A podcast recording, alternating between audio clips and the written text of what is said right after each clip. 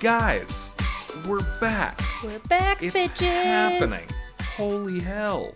Um, first things first, I'm so sorry. We are so sorry that we have just we've abandoned you. We've abandoned our loyal listeners and we feel bad. And we are very sorry about that and we apologize. Um, to give you just a little bit of uh, you know, uh, our our justification, if you will, if I may. Life got crazy for the Reel Couple. life got cray. It was it was as cray as a Fast and the Furious movie. Maybe that's taking it a bit far because that's those those be cray, but it was intense. It's been us. busy. It's been busy. We traveled a lot. We, yeah. moved. we moved. Um, fun fact: we were given two days to move. We were. Yeah. So just just as a note, if you are a landlord to someone else, um, don't be a dick about it. Yeah, don't be an asshole. Don't be an asshole. Cause yeah, like landlords. If if they're good landlords, they can be great. If they're crappy landlords, I think they should be like arrested, but like not in the US. Like arrest him in Russia. I thought you were going to say drawn and quartered for a minute. That too. You know, if if anyone wants to volunteer to draw and quarter our old landlord, hit me up. you know, Anyways, Yeah. we're we're in a much better place now. we're in such a better place. we- I, I have not soundproofed this room yet, and you may be hearing it, but we do have carpet on the floors, so that may be actually helping more than the I old room did. yeah. I don't know. Um, But we're excited to be back and recording. so Uh, excited. we're excited to talk about all of the fun summer movies that we have seen. yeah, Because this- we did not neglect watching movies, we just neglected talking about them. we were always at the theater, but yeah. Um, so, yeah, we- welcome to our summer watch list episode, maybe episodes, um, depending on how we may just go for a long one. we talk. Yeah. Um okay. So, yeah, we're just going to talk about everything that came out this summer, the good, the bad, the ugly. We're going to mention things that we've already given full episodes to. So, if by the end of this you're like, why'd you only barely mention Indy 5? Cuz we have a whole episode. It's one of our better episodes. Go go listen to that. Um so yeah. Um Should we just dive on in? I think we should. Do I we want think to it's go time to in dive in. order of when they came out? Uh, that may, you know, structurally speaking, that may make more sense. So, So I think we decided we're going clear back to like May. Mhm. Is that correct? I consider May to be i- if if something comes out in May, I consider that to be a summer a summer release. movie. Okay. So in May, our first one was Guardians 3, which we already did a whole episode on. We did, yeah. So, um, just Dallas cried in that episode, if I remember correctly. I talking yeah, about Rocket yeah. Raccoon. Um, I definitely cried during that. Um, so yeah, uh, Guardians three, it's great. Definitely go see it if you. Well, uh, no, it is not a movie I just recommend to everyone across the board. That is definitely one. If you're caught up on the Marvel universe, do not hesitate. Get your ass to the couch and watch that. It's so good. If you are not caught up on the MCU, uh, if you're not even caught up on every project that involves the Guardians, definitely catch up before yeah, this. Like, you gotta is- put in some work before you see this one. Yeah, this is a very uh, Definitely worth seeing. story, as with you know a lot of Marvel. Um, and so yeah, big thumbs up, but requires prep before seeing. I think that's all we really need to Yeah. say. And there's an episode on it. Um, and then Fast X, which we also did an episode on. So good, so stupid, but so, good. stupid. Oh my gosh, it's it could be a comedy if it wasn't so hell bent on being an action. We love Fast and the Furious because of how insane they are. But that's the thing, though. there are several. There like, are legit good ones in the series. there are legit good ones, but there are ones that get ridiculous in a way that I'm like, this is so bad. Like Fate and F9. I hate those. I think they're so dumb that like it's difficult to enjoy them because of how stupid they are.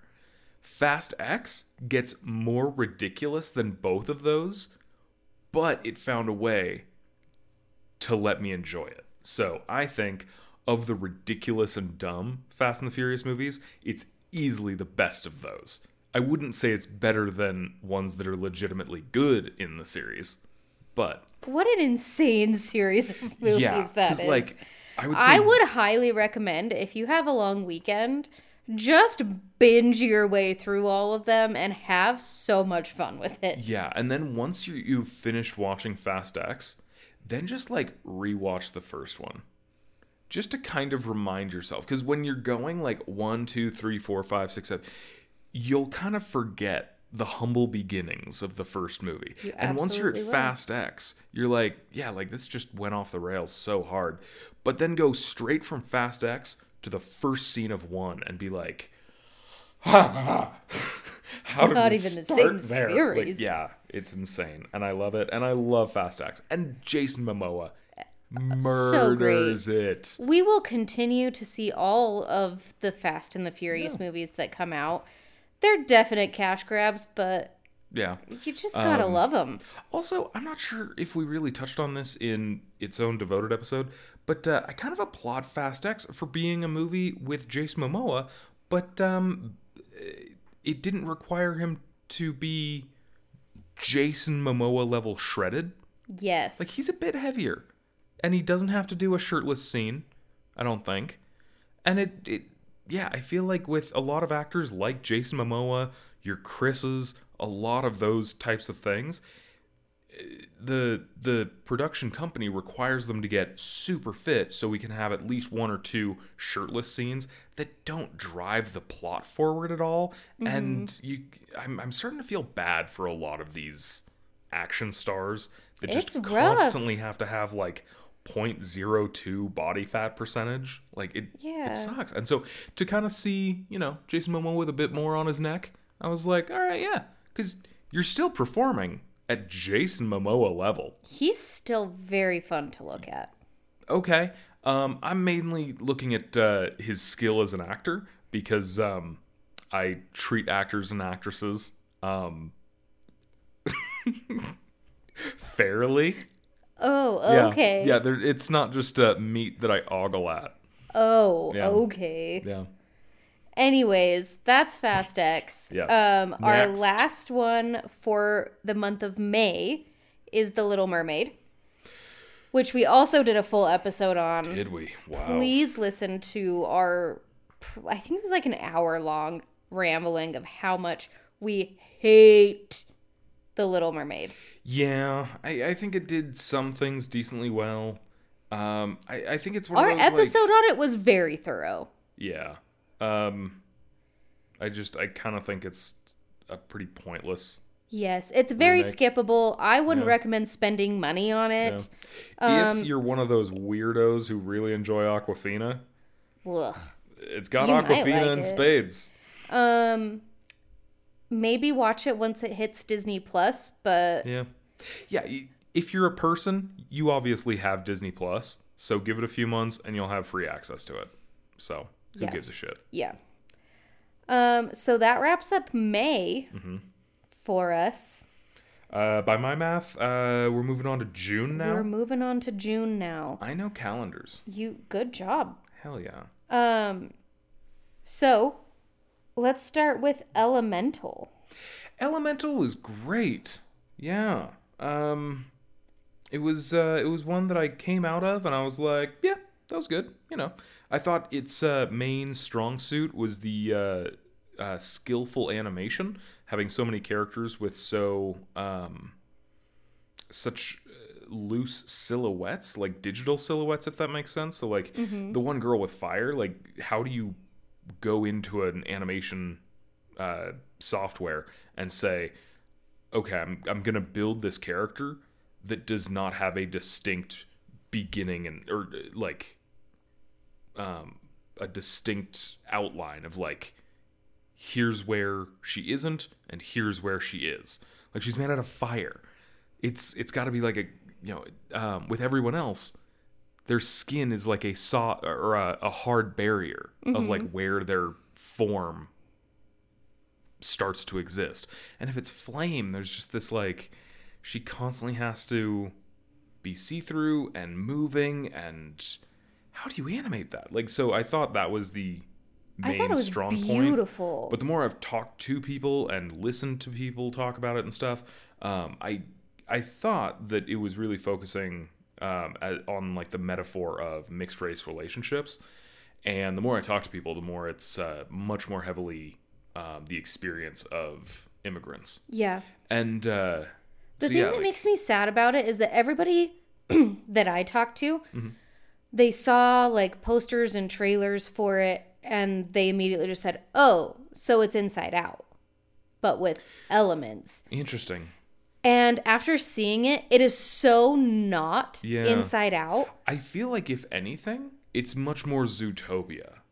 Interesting. it's still unique, you know, because the different elements uh, representing different races um, is very different animals uh, Representing, representing different, different races. races. Interesting. Um, so that like Zootopia is definitely a racism based film, Mm-hmm. um, and so Elemental is not quite racism, but definitely the experience of yeah. different races. Well, and then also just the uh trials, I guess, Mm-hmm. of growing up yeah, with parent like immigrant parents and trying to make your own way in a world where you're expected to be a certain way and do certain things. yeah. I, I think I don't think people gave this movie enough of a chance. Yeah. And it makes me really sad because I loved it. Yeah, um, I think if you're looking at Elemental and thinking it's just Inside Out, you're really only looking at it visually. Yeah. Like um or that that was a dumb s- statement. Um you're only taking in the sights. Yes. but you're not take taking into account story or any of that. Like the the characters the plot the vibe everything about that is very different from inside out. If you want to draw parallels i think parallels can be drawn to zootopia but with that said it's still very much its own film and very much deserves its own viewing Yeah, and it was beautifully animated. It was very well done. I wish more people would have given it a chance. yeah I think in this summer full of huge movies, Mm-hmm.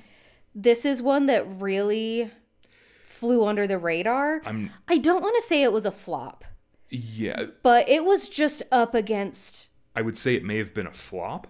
I wouldn't say it deserves to have been a flop. I think I also kind of wonder um I, I get why a studio, after putting the amount of effort and resources that they did into this, why they would push for a summer release. But this was a busy summer. I'm it was a thinking if you huge summer. if you tried to kind of pull it back a bit and have it either early early summer or more of a spring release you would have been releasing in a bit more of a vacuum and you may have seen a bit more success but instead you were coming out against big name movies Yeah, it came out against The Flash. Ooh! It came out right before Indiana Jones. yeah Spider Verse was in theaters when this came out. two of the best animated movies i've seen in years came out this summer and also elemental Yes. I really liked Elemental, but animation wise, it was up against juggernauts. It was this is a huge year for animated Yeah. films. Uh, just for movie fans, we got fed this We did. This has been a great summer. Yeah. Not all of the movies have been great. Not all, but the ratio of good to bad, at least within the confines of what we actually saw, Yeah. we saw a lot of good. Do we want to talk about a bad one next? Are we good on Elemental? I think we're good on Elemental. Do we want to talk about The Flash? Yes. Okay. The Let's Flash. dive into The Flash. Um, at first glance, it's fine. It's fine. And that's just at first glance. The harder you look at it, the more it crumbles.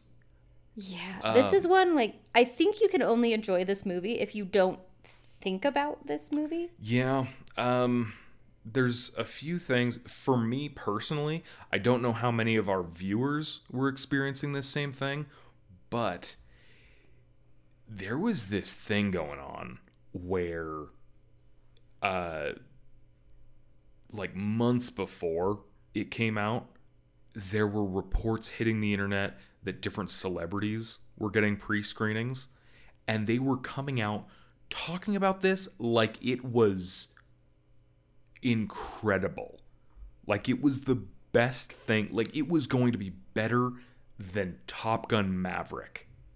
I do remember this. Like I I was hearing that big name celebrities and celebrities who aren't even big into comics. Like you wouldn't consider Stephen King to be a big comic guy, but I was hearing that Stephen King as soon as he left the theater was texting the director and just saying like that was incredible. I was hearing that like Morgan Freeman, like people who are not that invested in the comic genre were saying you just changed the game. You just raised the expectations for comic book films across the board. It sounded like this was going to be the Dark Knight of 2023. Like that comic book movie that made Oscar uh, judges have to really reconsider their stance on the medium.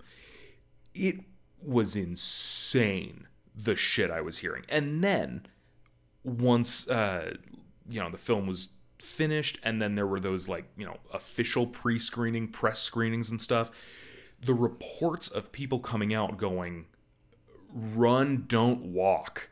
This is going to change your life.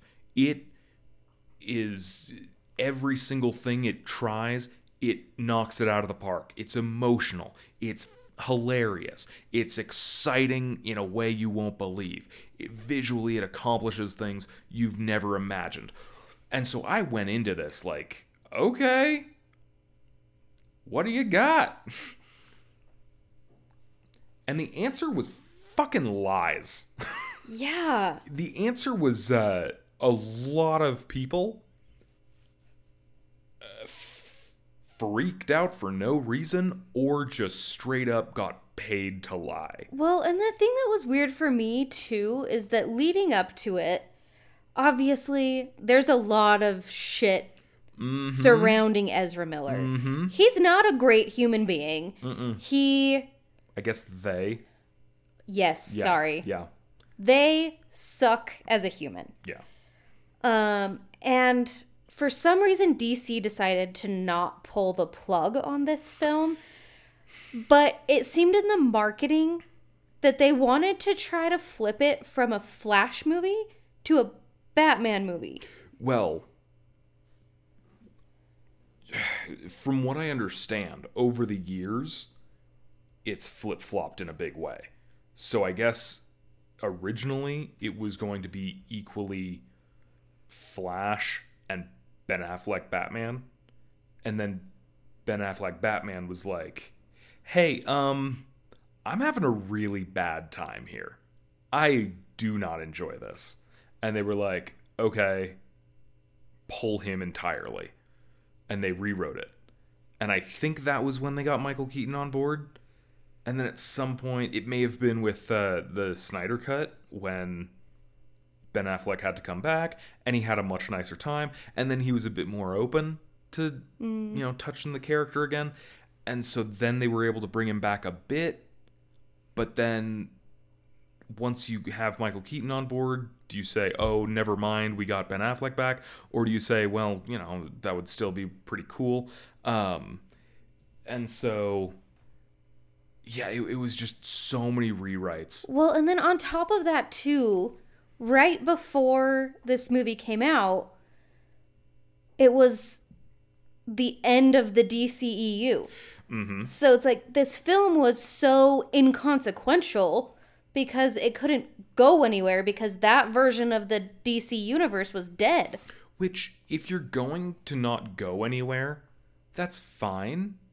Like, I, I feel like if they had ended on Shazam, Shazam isn't going to have massive impact No. going forward. Okay, so we end on Shazam? That's fine. Okay. But to end on Flash doing the Flashpoint story, pretty much. Because for people who aren't familiar with comics, there's a story called Flashpoint. Flash, throughout the years, has been able to run so fast that he starts messing with the space time continuum. At some point, he tries to go back and resurrect his mom, and inadvertently either exits our dimension and enters a parallel one, or goes back, changes things, comes back to the present, and everything's screwed up now. Um, in Flashpoint, it's um, it's very uh, Marvel What If, where okay. a bunch of massive changes get made and none of them really get fleshed out because we need to move so quickly. And so in Flashpoint, uh, Batman exists, but it's not Bruce Wayne, it's Thomas Wayne, because that night in the alley, the robber didn't shoot Thomas and Martha, they shot Bruce. And so that sends Thomas. on Thomas Batman. Wayne in onto that trajectory. Okay. And so that's kind of how he loses it.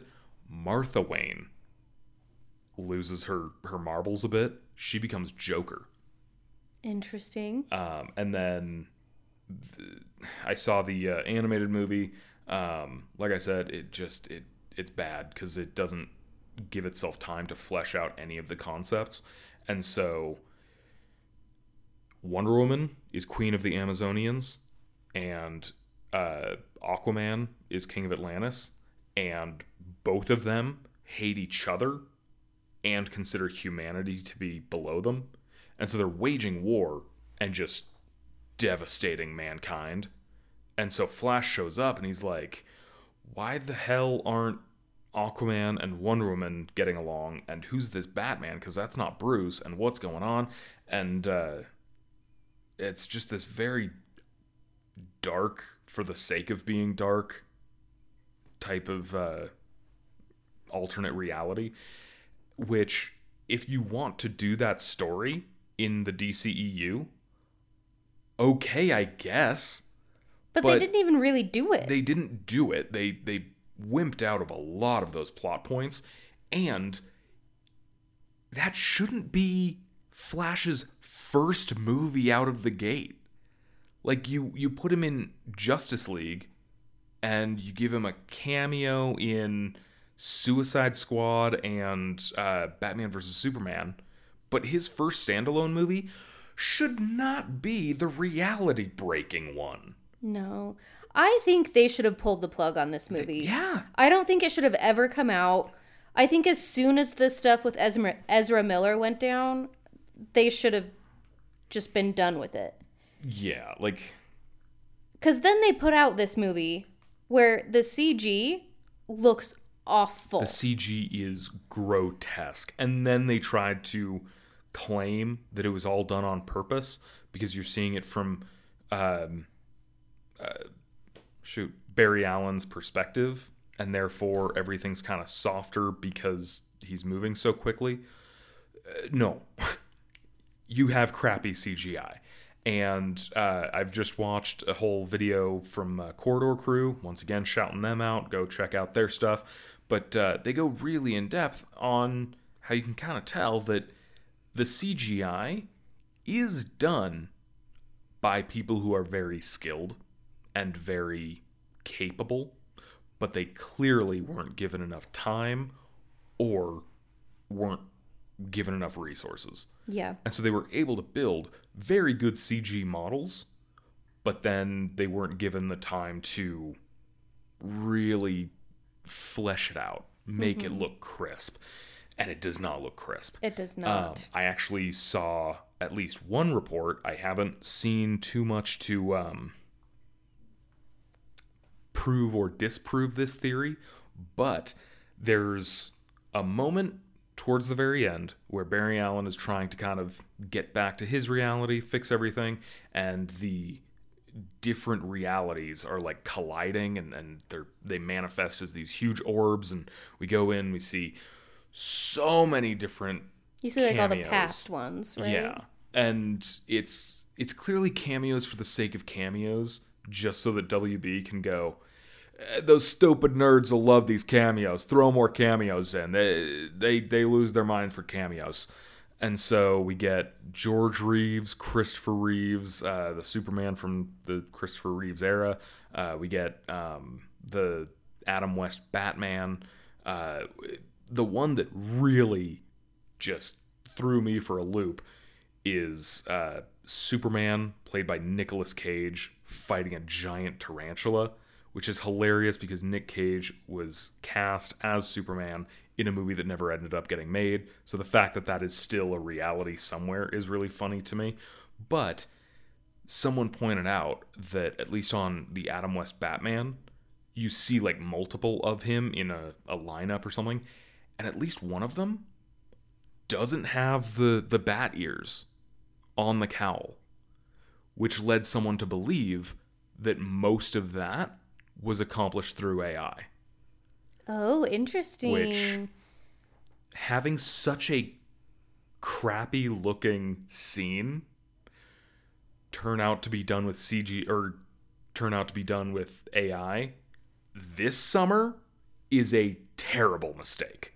Oh yeah. Do not So much about AI this movie was a terrible mistake. Like yes, which I, okay. in sadly true DC fashion. Mm-hmm. This movie was terrible. Yeah. And I feel like if some of its worst um, characteristics can be blamed on an over reliance on AI during the summer of 2023, when we're borderline at war with the AI, not quite to the Terminator extent, but still, like. It's not Skynet yet. Yeah, but uh, people are not big fans of AI unless you're a CEO. Um, so, yeah, that was just all poorly executed, poorly done, poorly everything. Yeah. And um, And honestly, it just doesn't matter. yeah, and as a die-hard fan of Batfleck, I think Ben Affleck is the best live-action Batman ever put to film, and I will stand by that forever. I think this was easily his worst Oh, stint as absolutely, Batman. yeah. I, I think it was probably worse than Justice League. I mean, Justice League is bad, but there is still some Snyder in it. This, it just, it, his suit was dumb. He felt very just slapped into the movie. Like, he wasn't doing anything interesting or, or exciting to me.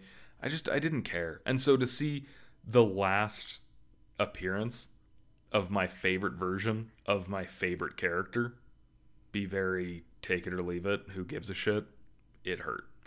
Um, I I would have rather them let Batfleck walk away from the role than to have this be his final appearance. I I was very very angry about that.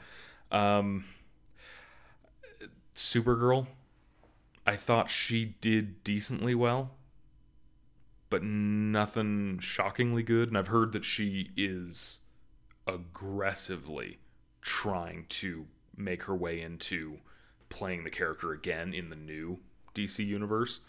If that occurs, I'd be fine with it.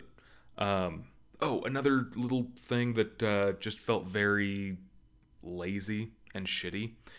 They bring back General Zod to be the main villain during Yeah. the final fight, and it's clear like every time you see Michael Shannon, he's always just kind of coated in this CGI layer that as soon as someone mentioned that he clearly was not on set the same day as anyone else, that he clearly filmed his entire role remotely, it I didn't It even felt need- like it. Yeah, I didn't even need to look it up to verify that. It felt so true.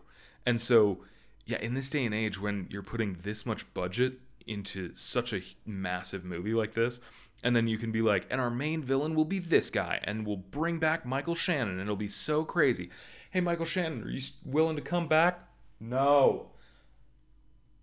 That's fine. Like, no. At, you either need to pivot or officially recast, which if you're going to have to recast, rewrite so that you're not using that villain. Like it, there's Yeah. so much you could do to not use Michael Shannon if Michael Shannon isn't willing to play the game with you guys. Like ev- so much about this movie is so dumb. Um DC just keeps trying to be Marvel without putting in the work to be Marvel. or I think They're uh, trying to jump into like Endgame. Yeah, I think they tried they they had the idea of how quickly can we get to where Marvel is right now and love it or hate it, Snyder had a damn good idea He for a pathway there. He was like, we'll start out with this, this, and this, and we'll really play on the fact that the threats coming at our characters are too big for them in their current form. Like instead of letting uh, you know, Spider-Man's first adventure, he's up against Vulture. Okay. His second adventure, he's up against Mysterio. And Mysterio's playing with his head and stuff. Like it's bigger than uh Vulture, but it's not as big as every Spider-Man villain. Like eh, and and so he each character in Marvel kind of gets to grow in each movie and then face a bigger threat than before. And with this, Snyder was like, okay, first one, uh, Superman is going to fight Zod, and he's going to like level a city. That's too much for Superman's first adventure. So the second movie with Superman is going to be all about acknowledging that he messed up, that he mm-hmm. wasn't ready for that, and he's not ready to be Superman. And should he be allowed to be Superman if he's not ready to be Superman? And that's what's going to bring Batman and Superman to a collision. Is that one of them is holding the other to too high of a standard and not willing to let Superman learn and grow because he's not yet ready to be the Superman from the comics.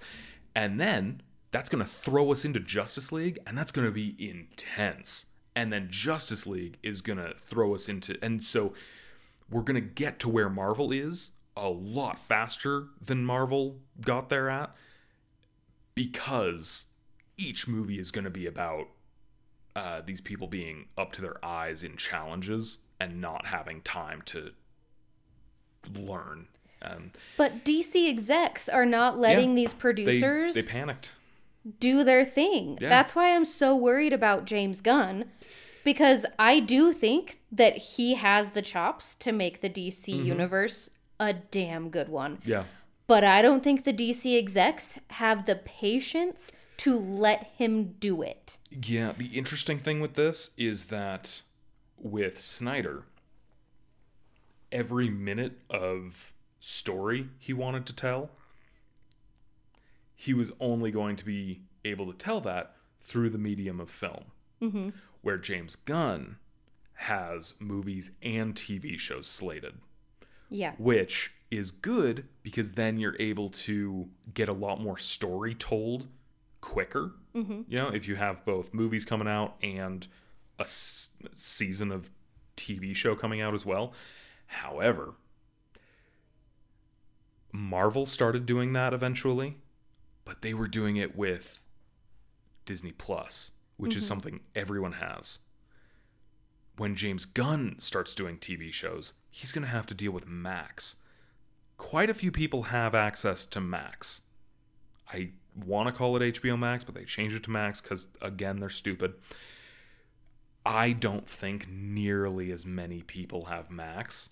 No. And so when you want to go see the next DC movie, but you need to have already seen three TV shows on a streaming service that you do not own, And Are- Max are is not gonna- one of the ones like if people are on a budget and Mm-hmm. can only afford a couple of streaming services, Max is not going to be up there. Max is the first one you justify cutting. Yeah. Uh, second or third if you also have Paramount Plus.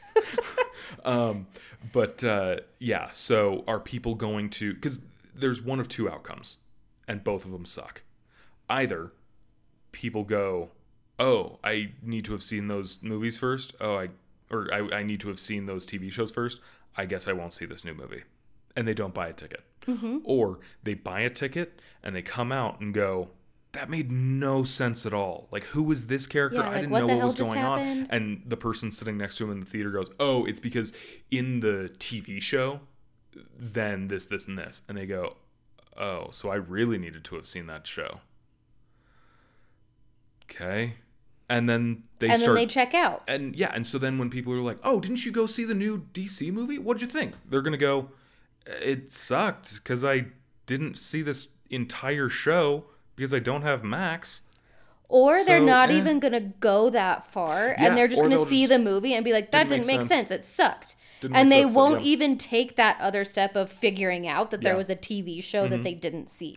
And um, a lot of uh, Because that's even happening with Marvel. I know a lot of people Oh, yeah. that haven't watched the Disney Plus series Mm-hmm. um, and that don't realize that that's part of the story. yeah, um, So I don't know that it's a good idea. I yeah, Gosh, DC is just riddled with bad decisions. yeah, and and for me, who follows all of Marvel, when a movie comes out and uh, you know is able to reference a character that I've already met through a TV show or something, I'm like, oh sweet, I love how connected this all is.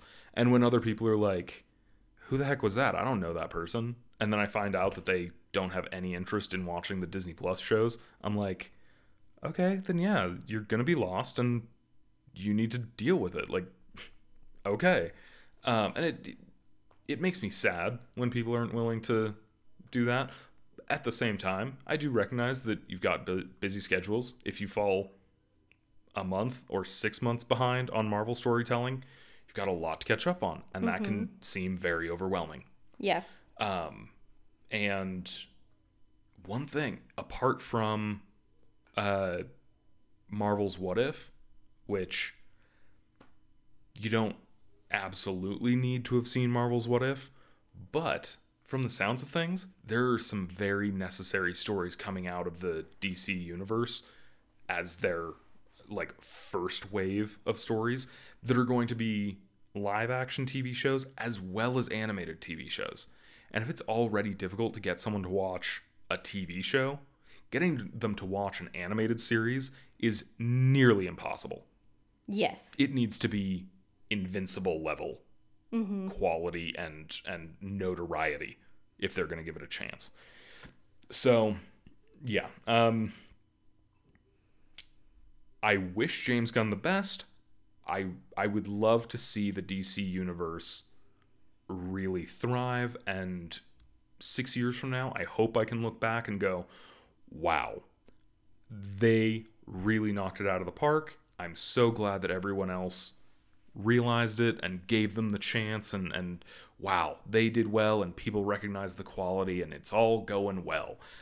I don't think I don't realistically think- that's yeah. going to be what we're saying in my- six years. My honest prediction, that's not going to happen. no. um, I think James Gunn is going to put out some very James Gunn movies. Mm-hmm. And he is a director that you love or you hate. I've been very impressed with how many people love James Gunn's style. Like Suicide But- Squad, The Suicide Squad did very very well and that surprised me. But my thing is is that I think DC execs are wanting home runs Mm-hmm. from every minute of every movie that James Gunn puts out. Yeah. He's not a home run director with everybody.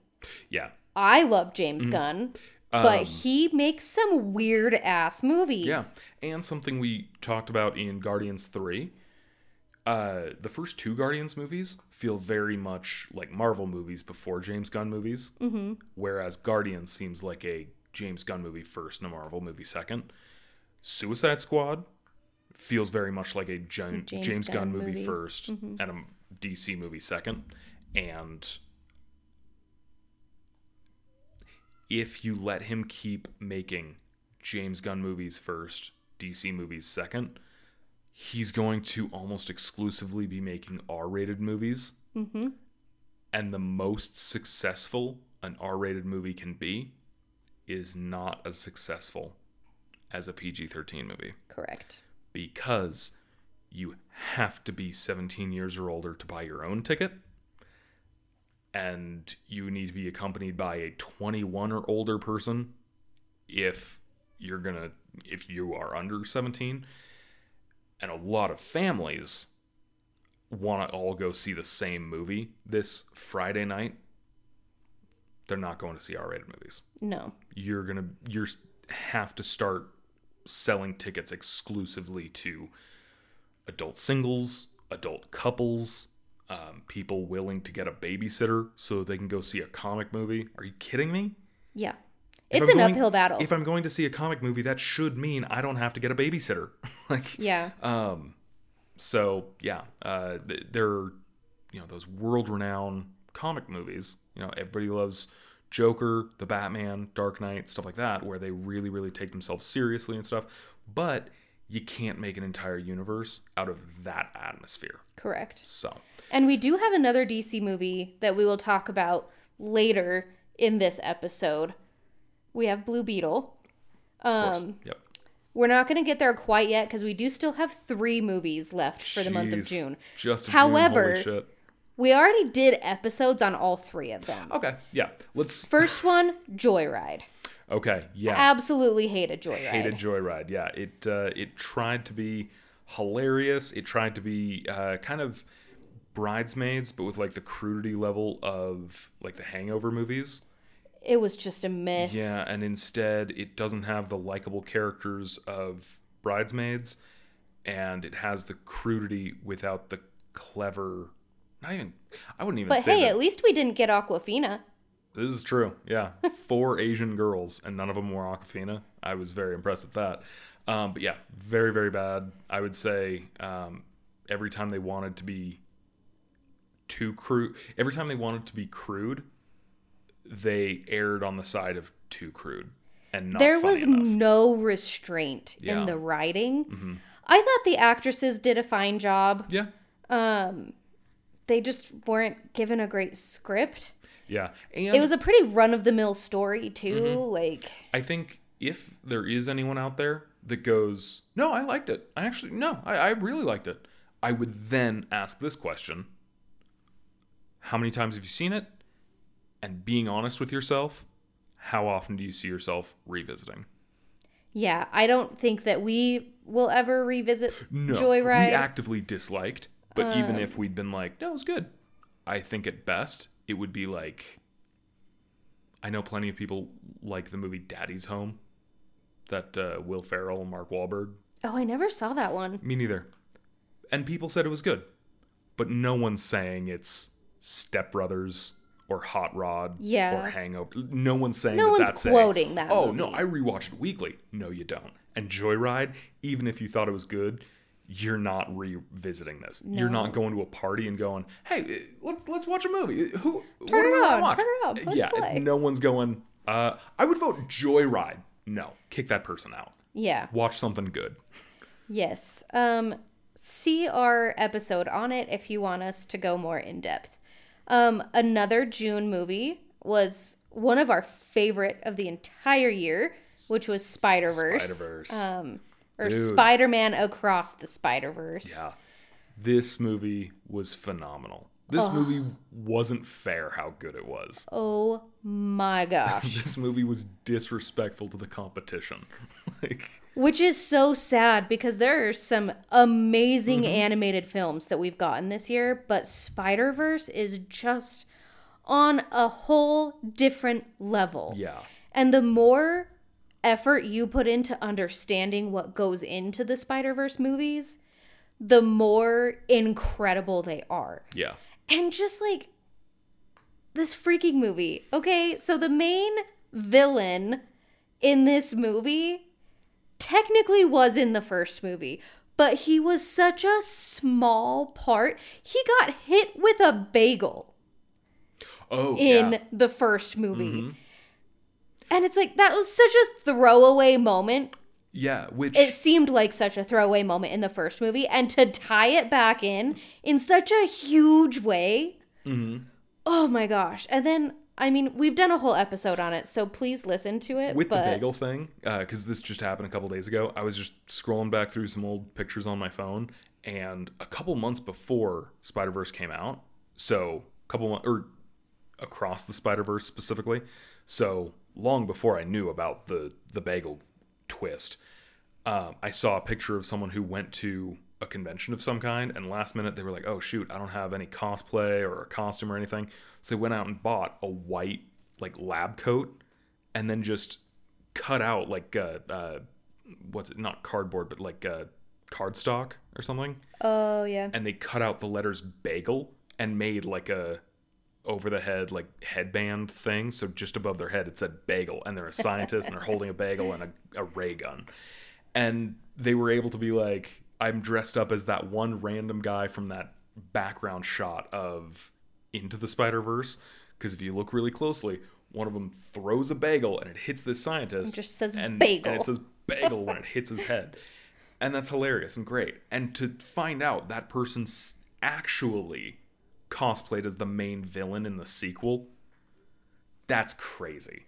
Like and just like the animation of this movie the watercolors of gwen stacy's gwen's world world.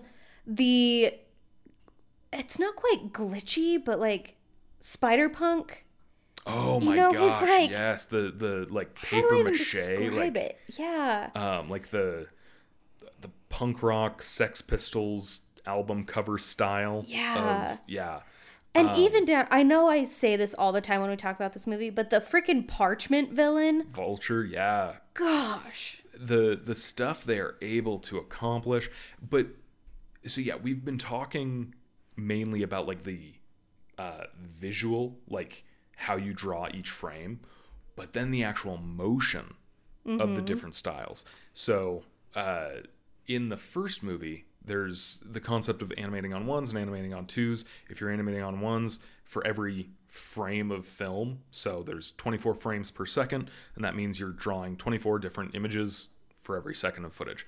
Um, every once in a while uh, miles specifically is being animated on twos so in one second of footage so 24 frames you only draw 12 different images. So each time you draw miles that image is on screen for two frames and so like the background can move on ones but miles will move on twos. So it just kind of gives his motion a bit more of a, a crunch. But spider punk was animated on threes most of the time. So each one of his shots is on uh, on screen for three frames. frames. However, then there were times because I, I started going through frame by frame, I started realizing like his vest is also animated on threes, but not synced up. Mm-hmm. So like his vest moves one frame before his body does. And so it kind of you watch it and there's this very subtle bounce yeah to- like floating or yeah, something Like, and they do the same thing for like his guitar and stuff. So yeah, it's not just the visual style or how did you draw that. It's also how did you get from this frame to that frame, and that too is interesting. But then they mix that with an incredible story Incredible. and a phenomenal soundtrack. Mm. and they interweave so many different characters all of whom are very interesting Yes. the the struggles that Gwen is going through in this movie are entirely different than the struggles that Miles is going through in this movie, which are fairly different than the struggles that Miles was going through in the first movie. Yeah. So much, yeah. Um, It's just incredible. yeah. If I- you haven't seen either of the Spider Verse movies, fix that. do yourself a favor, Immediately. yeah. Um, for years now, people always talk about uh, Up as being one of those animated movies where the first like ten minutes is just phenomenal storytelling, mm-hmm. and it is. You know, by the end of those first ten minutes of Up, you, You are feel like you already watched a movie. yeah, you are emotionally damaged. Same thing with Across the Spider Verse. With uh, Gwen's backstory on her experiences with her Peter Parker in her world, bro, that was amazing. And to have it sort of give you more explanation on some of the things she mentions in Into the Spider Verse, the first film. And to have this movie be a springboard into the final installment of the trilogy that we're getting. Yeah, just as a quick heads up, this is a uh, to be continued film. Yes. So, story is not done when the credits start. Yes. If you want more in depth on our love for this movie, please go listen to our episode on it. Yeah, that one went long. Um, And then our final movie for June is Indiana Jones and the Dial of Destiny, Yeah, which we also did a full episode on. it's a great one. And Um, we fought we did. in that episode. Um, but yeah, very happy with that one. Yeah, I personally would put it as a solid number three best Yeah. of the 5 Um, and that's, I would say it's a, it's in third place, closer to position two than it is position four. Okay. I would say one and two are way up there, a bit of a gap. Then three, Dial of Destiny. And then way further down, we then get Temple of Doom and I don't know that Temple of Doom is like way further down. maybe not way Simply further down. because of Short Round. That's true. Short round really helps. Yeah. Um, but I feel like I think if you're an Indiana Jones fan, you'll like Dial of Destiny. yeah, It's not on the level of Raiders or Crusade, no, but it's fun. it's very fun. I was very It- very happy with it. It knows its place. Mm-hmm. It knows that Harrison Ford is 81 Mm-hmm. years old. It knows that he's no longer like an action hero. And it kind of leans into that in Mm-hmm. a fun way. I would say, and this is kind of an interesting statement. I'm I'm glad because I think it it will actually happen, but I really really hope this is the last Indiana Jones movie. Same. And I think it is, Yeah. honestly. I don't see him coming back after this, but I remember I would be fine with a spin off. oh yeah. Yeah. Because you did see somebody grab the hat at the end. It's indie, babe. It's obviously indie. There's two people in the apartment and it's a man's hand. Fine. I just really want them to do a short round spin off Yeah. now that Ke Huy Quan is back. I feel like if they're going to do a Ke Huy, Kihui Kwan spinoff, if they were to be like, because he snuck into the apartment while they were starting to bang for the first time in years and he stole the hat, I'd be like, what? No, this is no time for bagel. Don't bagel Ke Huy Quan into. so, anyways, um, yes, so that is Indiana yeah, Jones. I do recommend that one. oh, I forgot about one that I think was earlier in the summer. Um, and that is Transformers Rise of the Beasts. Yeah. I was happy with this. So, leading up to it, you and I watched all of the Transformers movies in preparation. Within like four days, might Yeah. I add. That is a traumatic experience. It was rough. Yeah. Most of those movies suck. They're dog shit. Um, so, first movie, I legit really enjoy. Second movie, I think is not as good as the first movie, but it's got some It's still watchable. It's got some pretty good stuff in it. Third movie, I think has some really good stuff, but I had forgotten that it has in equal parts terrible stuff. Yeah. Just doesn't know when to pull back. Um, really, really bad. And then we get into four. And four is, I would say, ridiculous and stupid and pointless on the same rung as, um, like, the worst of the Fast and the Furious movies. Yeah. Like, Yeah. Age of Extinction's terrible. And then we get into Transformers Last Knight. and if you took It is so bad. if you so took bad. just the worst scenes from every other Transformers movie and made just a, a what's it called mega cut, of all the worst parts of Transformers, and then you played that right next to Transformers Last Knight, Transformers Last Knight is still worse than all of the other worst parts of the other movies combined. Agreed. Last Knight is atrocious. And then they come out with Bumblebee, which is, I would say, my favorite of all of the Transformers movies. I love Bumblebee. Insanely good. Yes. So, so phenomenal. Um, and then, uh, Rise of the Beast. Rise of the Beasts feels very much a continuation of Bumblebee rather than a continuation of the originals. Yes, I liked Rise of the Beasts. It wasn't perfect for It's not sure. no, no. Uh, but it did have a little more depth and personality, Mm-hmm. like Bumblebee and like the first one. Um, I I, say it was- liked It was good enough. If I see a trailer for another Transformers after this, I'm excited again. yeah. It's not a. I mean, I've seen all But the at the same I'll time, I kind of hope that it's like done. You hope Transformers is done? Yeah, but I know it's not going to be because of the post credits scene, or not post credit. I think that was, Was just it end of just movie. the end I of think. the movie? Yeah. Whatever it was. Um, Um, they teased.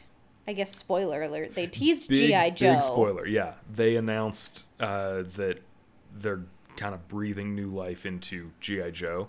Um, I would hope that wouldn't lead to crossovers between GI Joe and the And Transformers. Transformers? I would. That's hope what I was worried about. Yeah, I would hope that uh, this is a great way to. Pass the Launch. baton. Um, so I, I would be very okay with both franchises going simultaneously. Interesting, Um, but not crossing over. Yeah, I don't need crossovers, but Do you with the creative like team be- behind Bumblebee and Rise of the Beasts, I'm now willing to see more Transformers.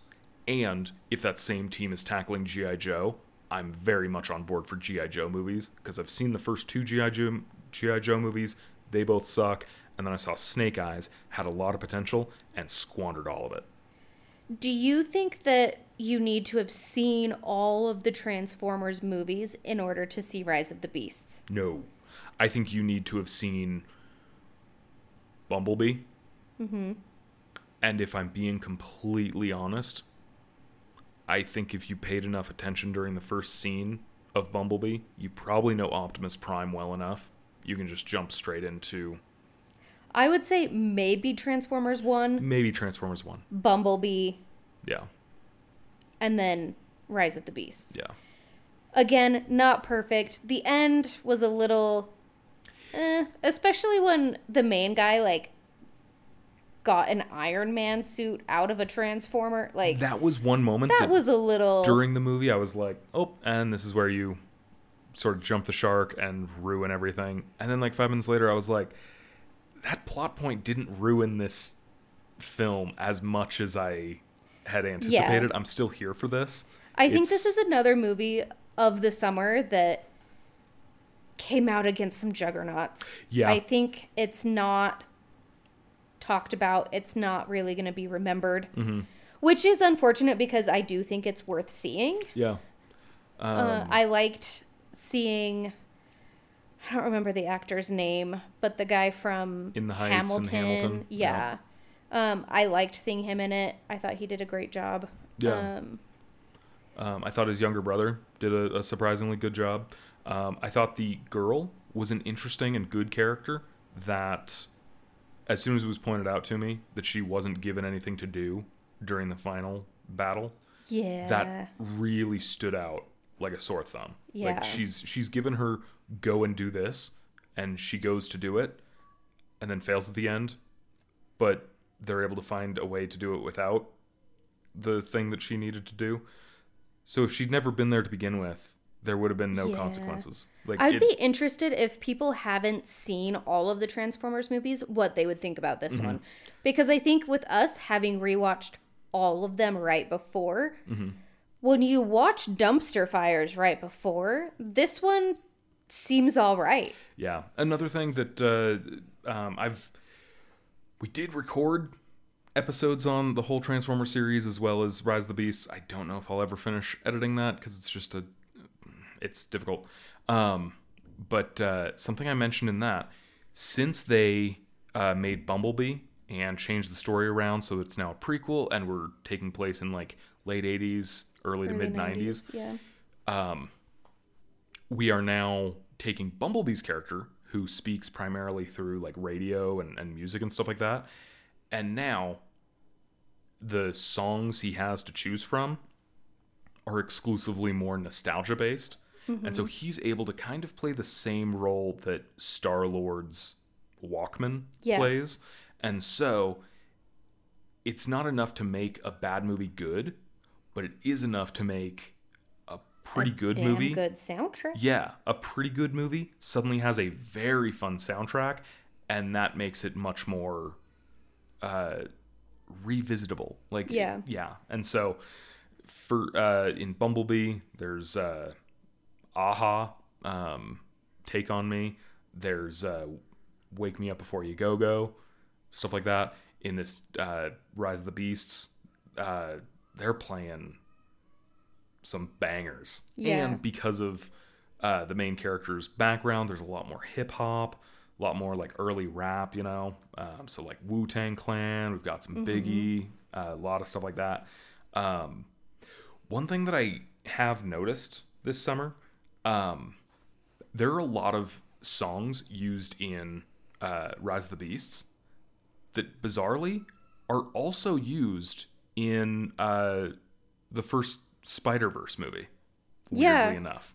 So yeah, um, just wanted to throw that out there. But yeah, very much like uh, Rise of the Beasts, it's one that I'd be It's very willing yeah. to revisit Yeah. as well. So So there is one more movie that I want to talk about with these like earlier summer releases. Mm-hmm. Um, this movie made a lot of waves when Mm-hmm. it first came out. yeah, Um, I don't want to spend a lot of time talking about it, but we're going to touch on Sound of Freedom.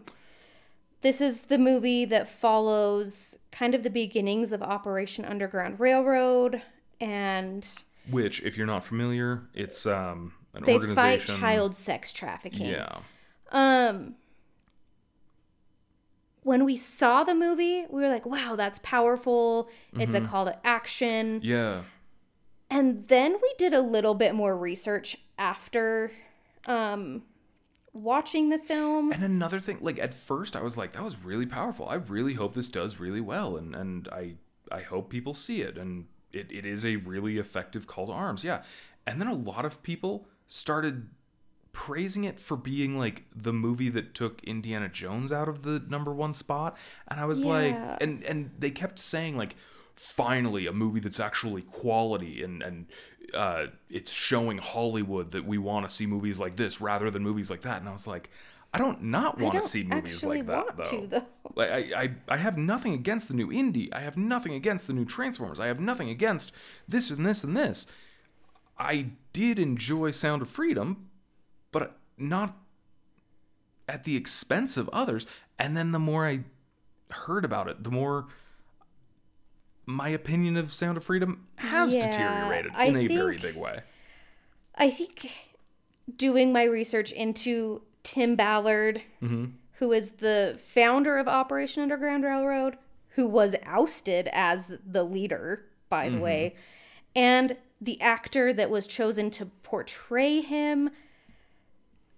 They are on some very shaky political ground. Yeah, and They- uh, really subscribe to a lot of conspiracy theories. Like, Yeah. like not just conspiracy theories that are like, you know, I, I think cheese is made out of like dirt or something. Like, it's not conspiracy theories that are like non-consequential. They subscribe to some pretty damaging and harmful. Yes. Yeah. So Um, we're in no way saying that we don't appreciate the voice that Sound of Freedom gave Mm-hmm. to the cause. Obviously, child sex trafficking is terrible Mm-hmm. and needs to be stopped. yeah.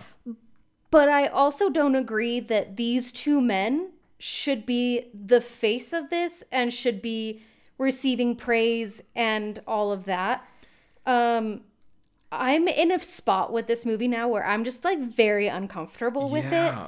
Yeah. And um, Um, I would like for it to just kind of go away. yeah, I, I one thing that I kept hearing was that uh, it's so it's based on a true story. Yes. But the more I've heard, the more It's very loosely based on a true story. Which there are plenty of movies that take a lot of creative liberties with the true story they're retelling. Mm-hmm. Okay.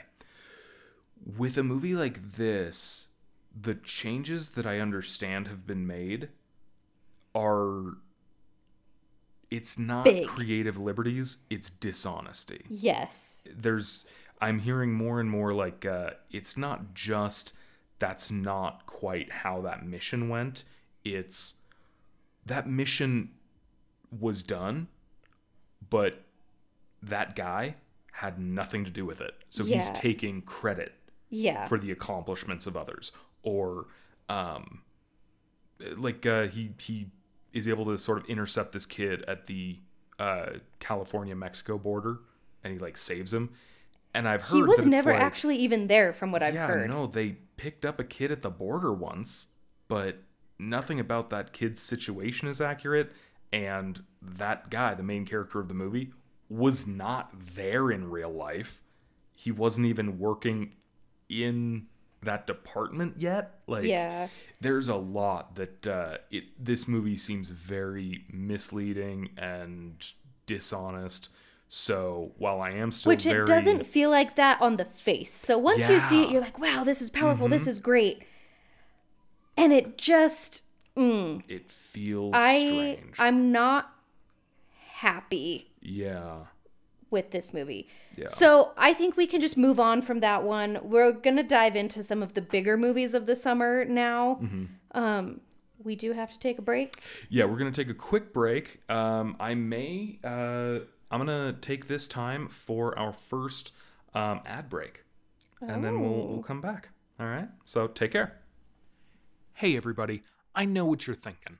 You're thinking, man, I love movies and TV shows and video games and comics so much. I sure wish I had more awesome toys and collectibles that I could decorate my home with. Well, guess what? I got you covered. There's a magical place called Blast from the Past. It's in Burbank, California. 3117 West Magnolia Boulevard, to be exact. You're going to want to go in, pick out a bunch of stuff, make sure it's all awesome. You're going to take it to the front counter, you're going to pay for it, and boom! Now you own it. That shit's yours, legally. Your wildest dreams have just come true. Congratulations.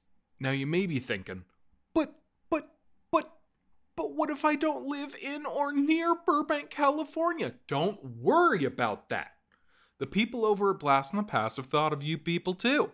Do you have the internet? Of course you have the internet. You're a person, not some self important anti technology pro magic like wizard or something. Remember how mean everybody was about Colin Creevey just running around with a normal ass camera? And then it saved his life from a basilisk, so yeah, lay off of Colin Creevey. Anyways, go on the internet. Go to blastfromthepast.tv. Browse their website. See something you like? Buy it. They discovered how to harness the power of the US postal system. They're good at it. They'll send you your awesome new toys, swag, etc. And once again, that's now yours. Legally, spiritually, metaphysically. Anyways, stop by Blast from the Past, either in person or on the internet. It's what your soul's been craving. And just to sweeten the deal even more, guys, you're not going to believe this. When I reached out to the fine, fine folks at Blast from the Past, guess what they said to me? They said, if a single one of you so much as goes into Blast from the Past and has the audacity to mention the Reel Couple, guess what? They're walking away with a free magnet. Are you kidding me? As soon as they said it, I couldn't believe my ears. Okay, so they texted me. I couldn't believe my eyes. I couldn't believe which, whichever lobe of my brain processes information. It's crazy. All right? Walk into Blast from the Past, mention the Reel Couple, you're getting a free magnet. Are you kidding me? Are you freaking kidding me? Why aren't you already there? Get over there, kids. Get over there, adults. Get over there, preteens, teens, all the rest of you. Everybody, go to Blast from the Past right now. Do it or else. And we're back. Thanks so much for for sticking with us. Um, so we have uh, discussed hopefully half of the the summer movies, but I feel like no. I feel like we're just long winded and won't shut the hell up. Um, and we're getting more into the realm of we haven't already recorded. Yeah, For anything? all the ones that are coming up, we have not done episodes on. Okay, cool, cool. Um, We're just- not going to talk for an hour about every single one of them, though. We always try to hurry the hell up, and then we proceed to not Then to. we don't. Yeah. So, with that in mind, what are we talking about next? Uh, we are talking about Mission Impossible: Dead Reckoning Part One. I was very happy with it. I I'm a big fan of the Mission Impossible franchise, apart from one and two. I The first two kind of suck. First two like how blow. did how did they get this Yeah. many more movies after the first two sucked so yeah. bad? I mean, like I I don't understand how you get a sequel made after the first one. It's so just blech. Yeah.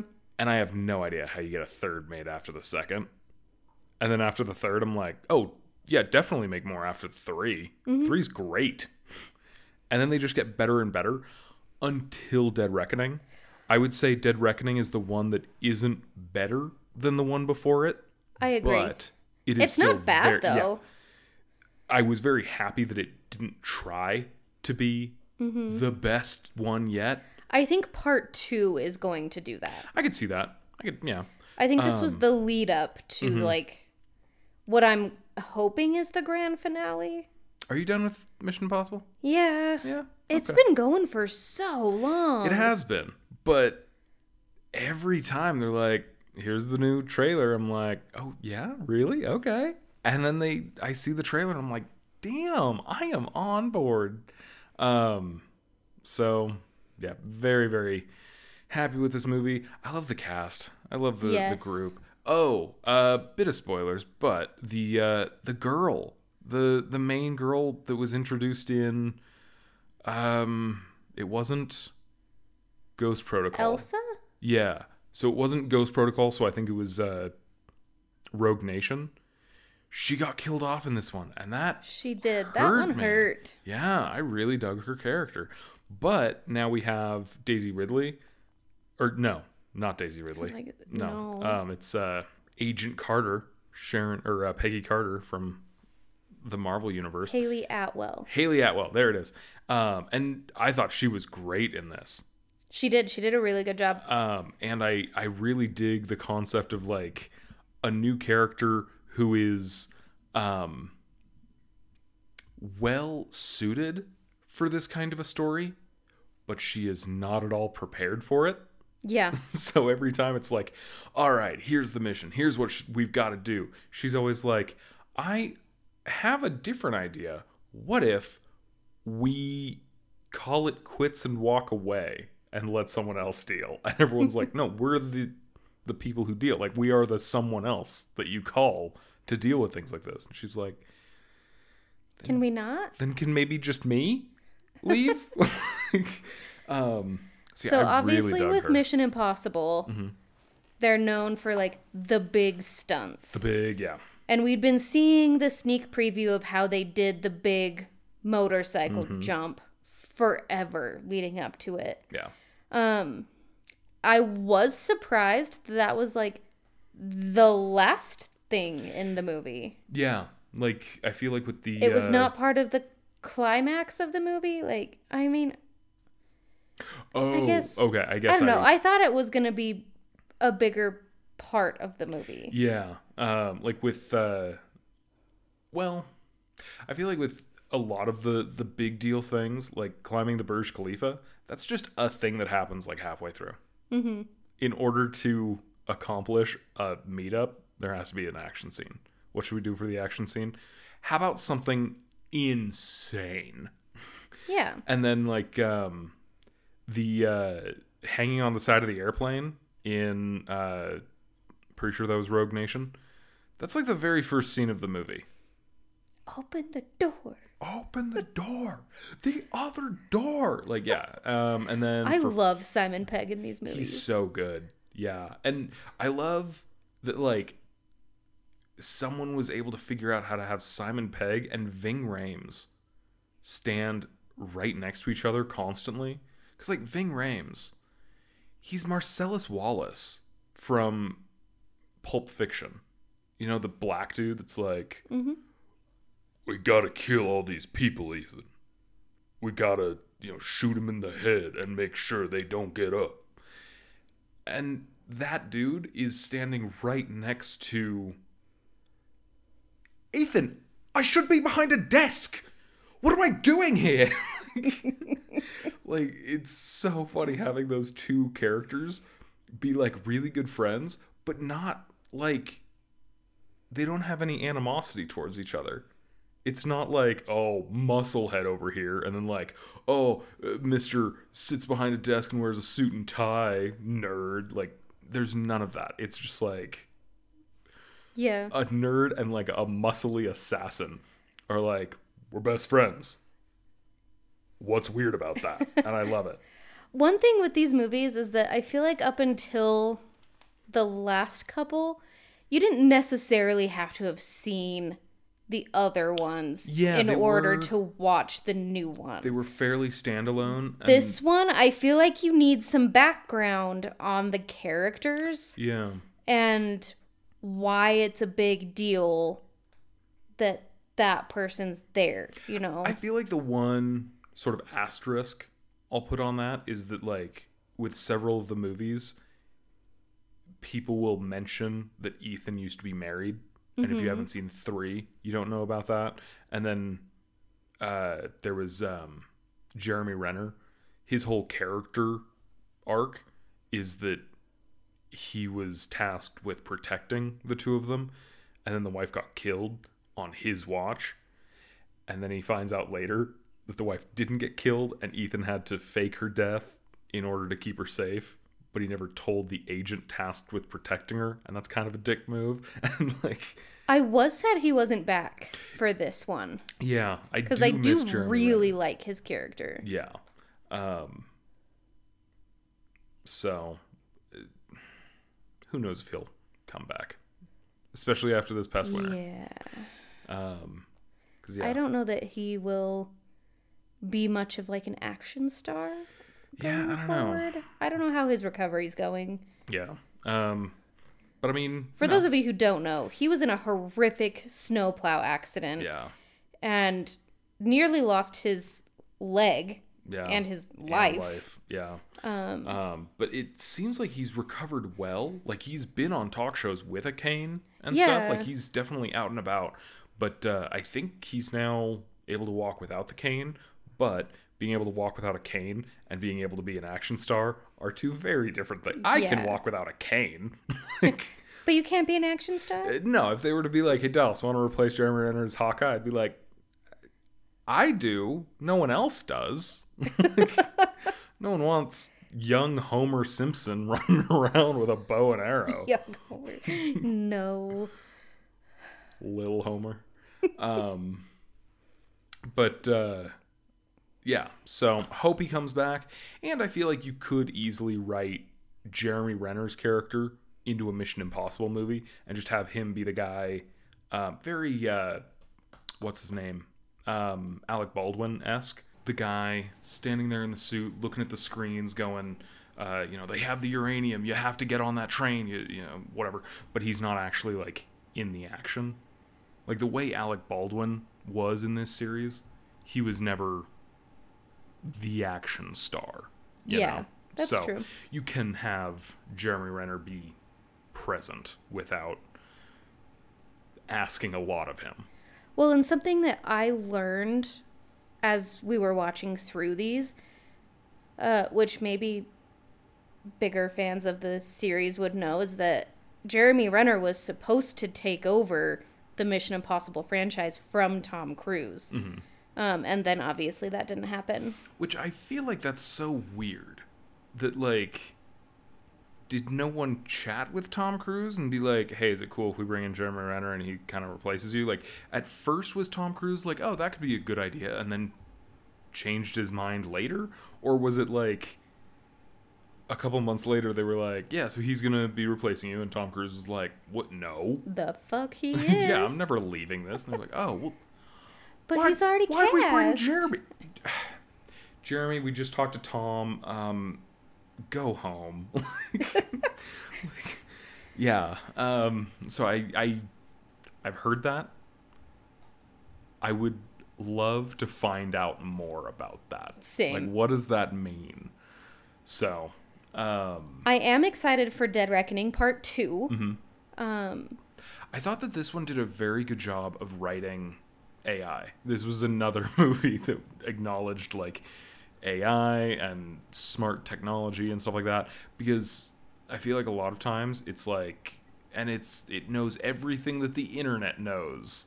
And with that yeah, um if the Avengers are fighting as a team, they can they can beat something smarter than the internet with processing speeds of supercomputers. It's like, um, so uh, fun fact: no, they can't. No, they cannot. like, have you ever wanted to multiply, you know, pi by 17 and a half? A calculator doesn't need more than a twentieth of a second to figure out what the answer is.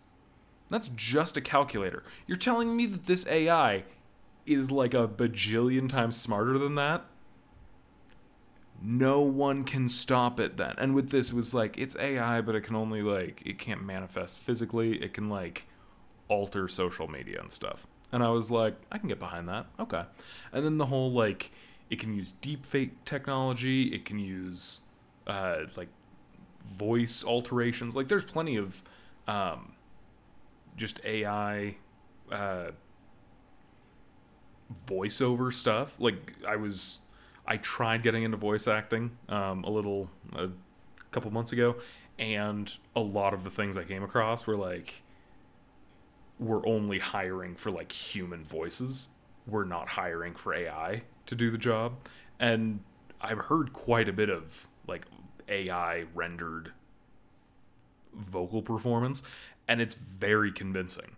And It so is, the yeah. concept that this movie was like he's on the phone with Ethan or whatever and then all of a sudden Simon Pegg is telling him to go left and and turn right and you know go up the stairs and stuff and then you find out Simon Pegg didn't say any of that that was all the AI. Mm-hmm. I can totally believe that. yeah. And so yeah, I I really really liked the way they wrote Did we get the face printing in this one?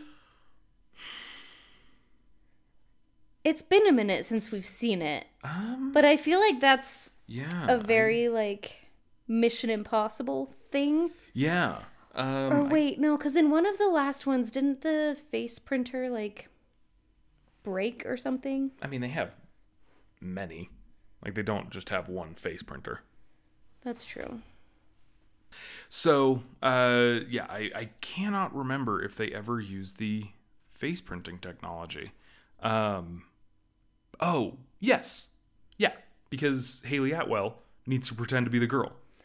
Oh yeah. Yeah. Yeah, yeah, yeah. And uh, this was the first time when they actually played with the concept that uh, the face printer doesn't change your eye color, which doesn't make sense anyways. But it's the first time that, like, in order that to they've know, acknowledged it. yeah, like which character's which, depends on the eye color. Mm-hmm. Um.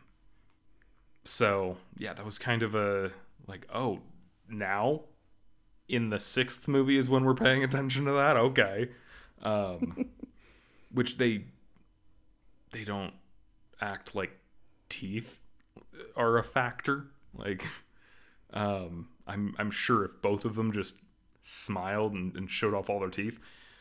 Tom Cruise and Jon Voight have a very different set of chompers. I'm positive. Yeah. But uh so anyways. so that's Dead Reckoning Part Yeah. One. Yeah. Again, highly recommend it. Very happy with it.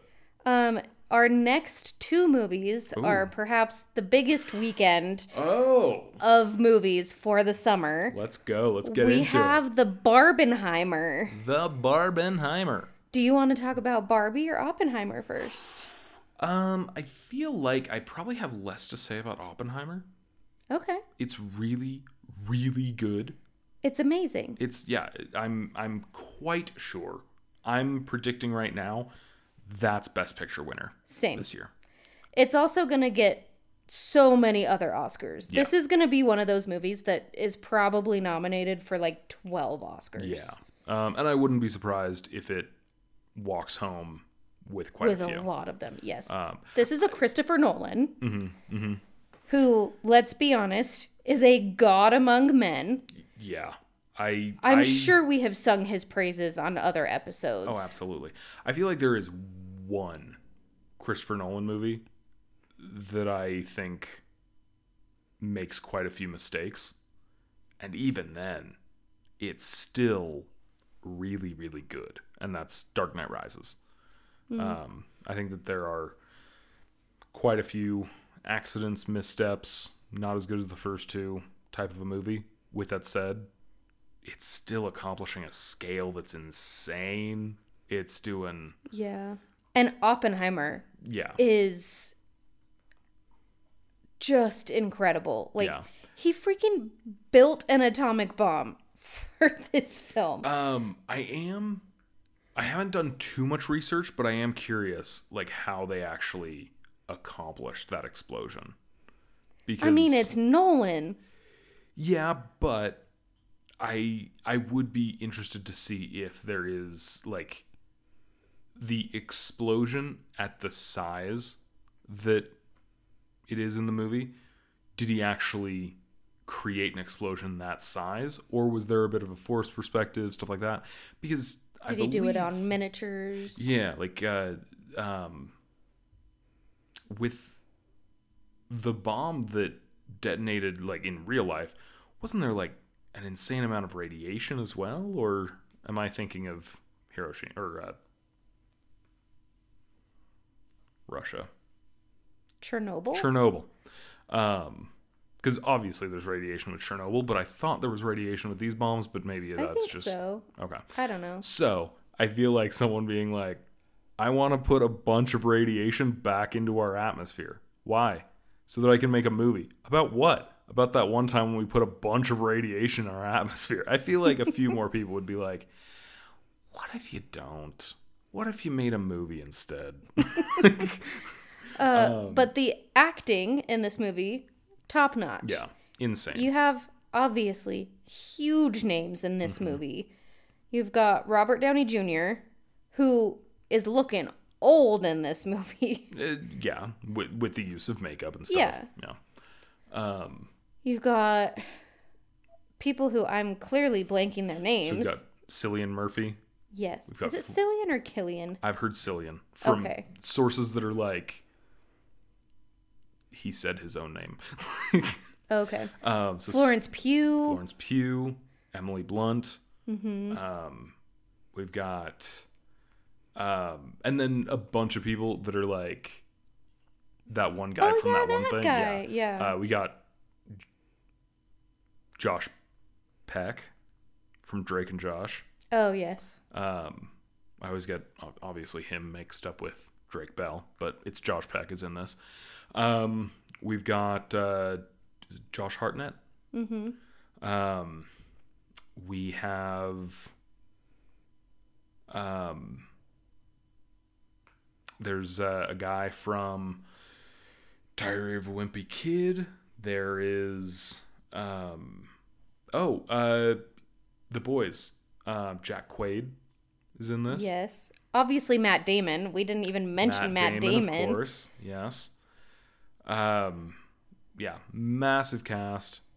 Every single person is just Pretty much firing on all- everyone that comes on screen, you're like, oh, yeah. Yeah. Oh, Um, yeah. Obviously, the uh, the guy who plays young Han Solo Mm-hmm. in Solo.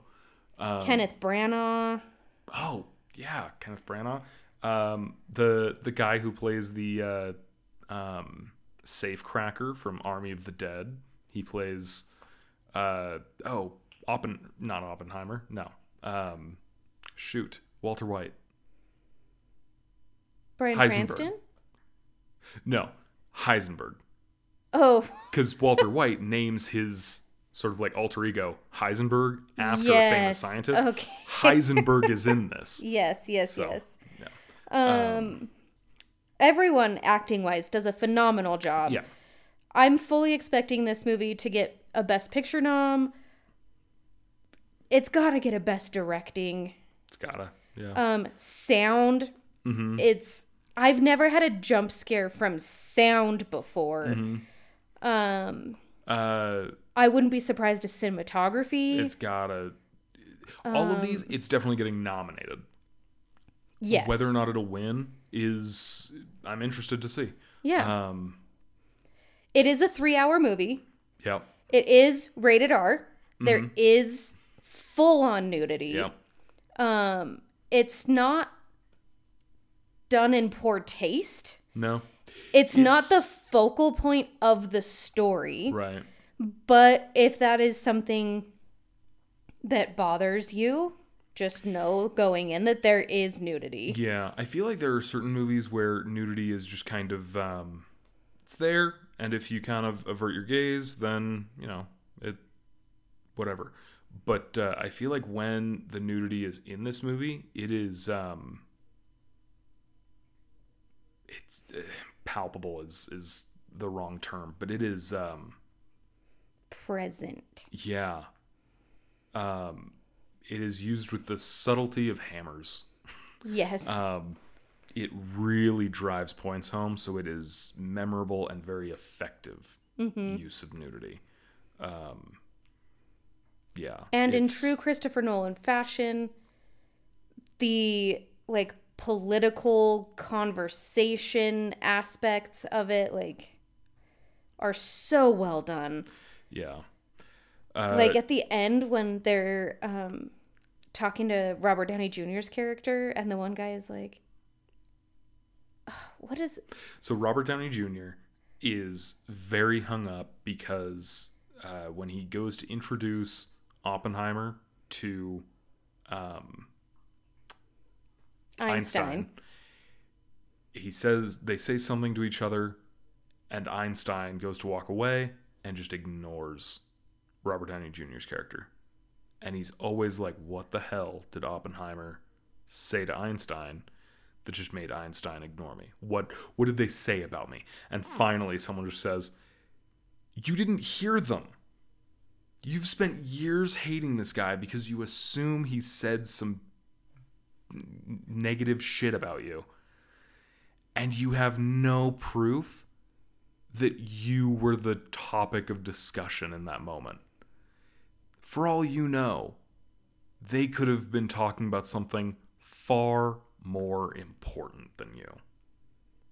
And like it's just this as soon as the dude realizes exactly what all of the uh, factors in the situation are, he loses all respect for Robert Downey Jr. and feels no hesitation on making it clear that he now has no respect left. And something I love about this movie is that you get the story in pieces. Mm-hmm. So you really have to be paying attention as the puzzle is coming together. Yeah. Because that's what makes it so great in the end is that final piece of the puzzle that gets put in and you see like the background orchestration in the like interviews and just the downfall of this guy that thought he was on top of the world. Yeah. Uh, something that I did say as soon as we were leaving the theater, I would love to, as always, see this movie again with subtitles. Yes. And I wish there was a cut of this movie that included like the dates in each scene. So like so that I know when the black and white footage happens in relation to the Manhattan Project, uh, like time But in that I think town. that's part of the puzzle. Yeah, but Because usually you think of like black and white as being in the past. yeah, um, it's And it it's flipped in this movie. yeah, and honestly, like, I'm not even saying I wish they'd added it in. I almost would love to see someone release like their own cut of the movie where they just put it down at the bottom.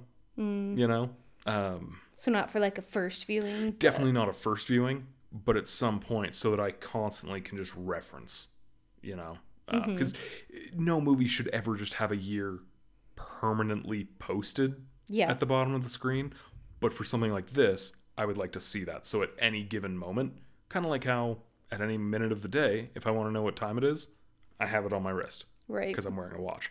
I would love to have almost like a watch in Oppenheimer so that I can just check and see what year this portion of the story takes place in. And The like, storytelling of this kind of reminded me of how he did Dunkirk. yeah, Dunkirk was very interesting, and that was something that I didn't pick up on until like the very end of the movie. And so then it was like, oh crap, now I want to just restart from the beginning so that I can like take it in with wiser eyes now. I'm excited for this to come out so that we can rewatch it Yeah, which I many times. feel like I said that about Tenet and Dunkirk, and I haven't seen either of those a second time yet, just because they're so intimidating. Um, but yeah, I, I feel like I'm good on Oppenheimer. Like, Yeah. If if we're wanting to move on, I think I'm Okay. Should we talk about Barbie? We should. this seems like it was the hit of the summer. Mm-hmm. Uh, directed by Greta Gerwig. Mm-hmm. The first movie directed by a female to gross as much as it did. Was that right? Something like that, yeah. Um, just breaking records for women, smashing glass ceilings. Mm-hmm. Yeah. Love to see that. Which I I hate that it came out against Oppenheimer because I have such a deep love for Christopher Nolan mm-hmm. and a crazy respect for how he tells stories and what his mind is capable of. I feel like the masses did not appreciate Oppenheimer the way they should have because Barbie came out. and I almost And I don't feel the opposite. hate Barbie in any way. Mm-hmm. I loved Barbie and I thought it was great, but I just don't love that it came out against Oppenheimer. and I like that even more, honestly. Like Really? I, I feel the opposite. I think because such polar opposite films came out on the same day, it became such a joke to see both that both of them did well. Like both of them did better than they would have because there was that joke of making sure to see both of them as a double feature. Okay. I think a lot of people who would have been interested in one but not the other, if they didn't come out on the same exact day, Would have skipped it. yeah, they would have seen which one they wanted to and skipped the other one. And instead, it became this like, you haven't lived through summer 2023 unless you did the Barbenheimer, if that makes sense. That does make so sense. So, like yeah. I'm I'm curious if Barbie would have broken all those records and done as well as it did if it came out if it was the only big movie coming out the weekend that it came out. I feel like it would have because I think obviously people were excited going Mm-hmm. into it, but it had that trickle effect of like everyone posting about it's so good, you have to go see it. Um Like I don't know. I I think it definitely still would have done very very well. However, because of the meme that it became, and it only became as big of a meme because it was paired with Oppenheimer. And so because of that, everyone was bare minimum curious as hell. I think we have two very different social media feeds. Yeah. Obviously Um, me as a woman, mm-hmm. a very feminist woman. Um this movie was all over. Like Oppenheimer was not in my feeds. It was all Really? Barbie. It was Wow. all female empowerment. It was all dress up in pink, go see Barbie, do a girls' night. Like Wow. Yeah. the America Ferrera's monologue about, you know, Mm-hmm. do this but not too much because then it'll be viewed like that. Um, that still is all over my feeds. Um, and yeah, for me, like all of the um there there's the popular photo of like I don't know if it's two sisters or whatever, but like one's really smiley and the other has like black hair and like just frowning and stuff. And those were always like Barbie and Oppenheimer and and there were so many memes of those two movies. And like uh there was one where I guess uh, the production company they like built Barbie's dream house as an Airbnb in LA, and you could stay in Barbie's dream house uh, in an Airbnb. And uh, then someone commented on it and said like the uh, um, what's it called the uh, Oppenheimer marketing team. yeah the the Oppenheimer marketing team has the ability to do the funniest prank on the Barbie marketing team right now. And so yeah, just all those jokes, it really made it seem like this is a package deal.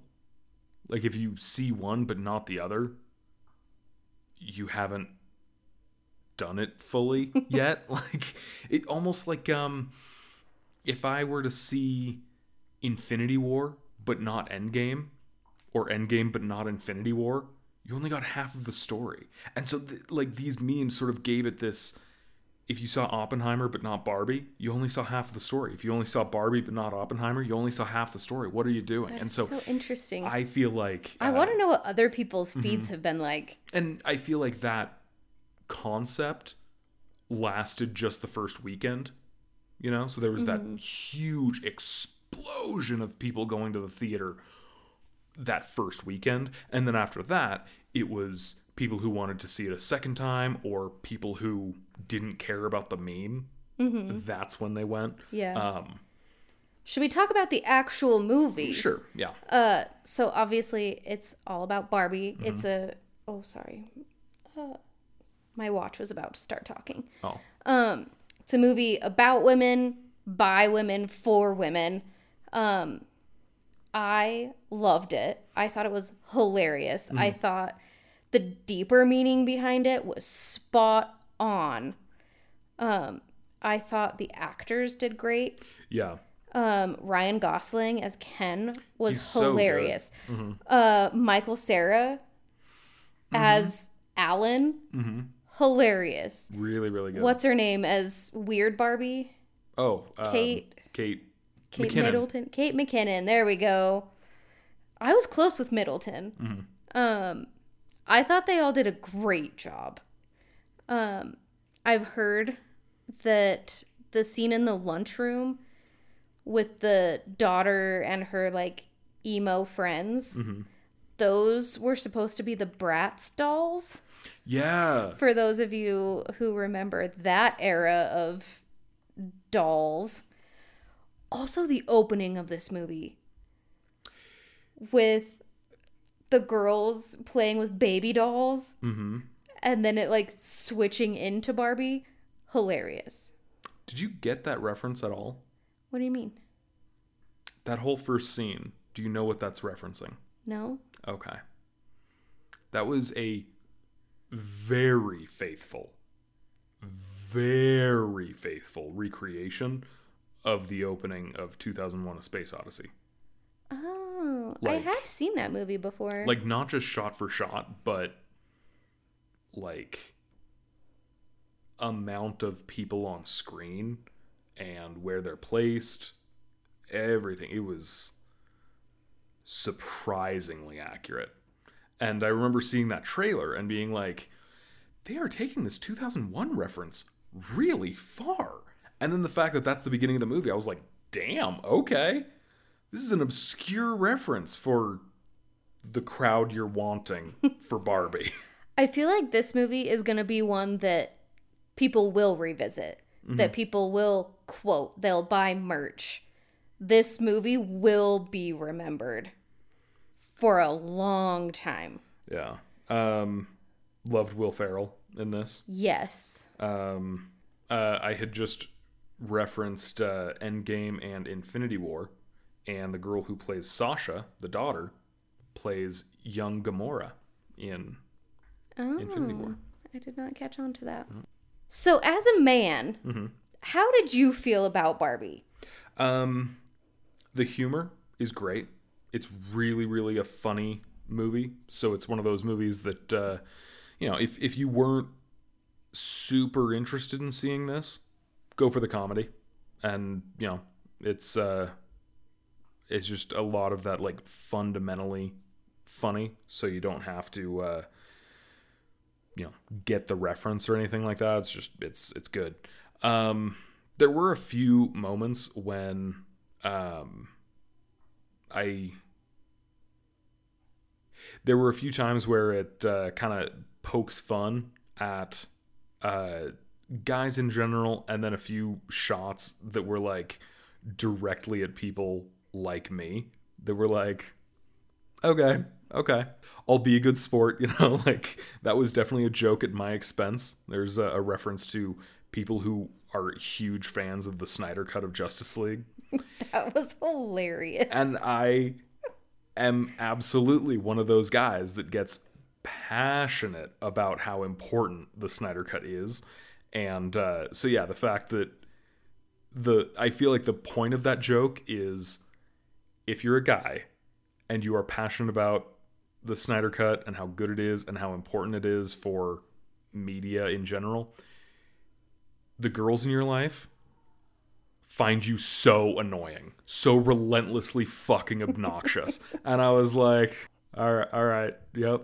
I I know I've definitely annoyed people with that. The concept that like every girl that I've talked to about it is just instantly annoyed. Ow. And therefore, haha, you got me.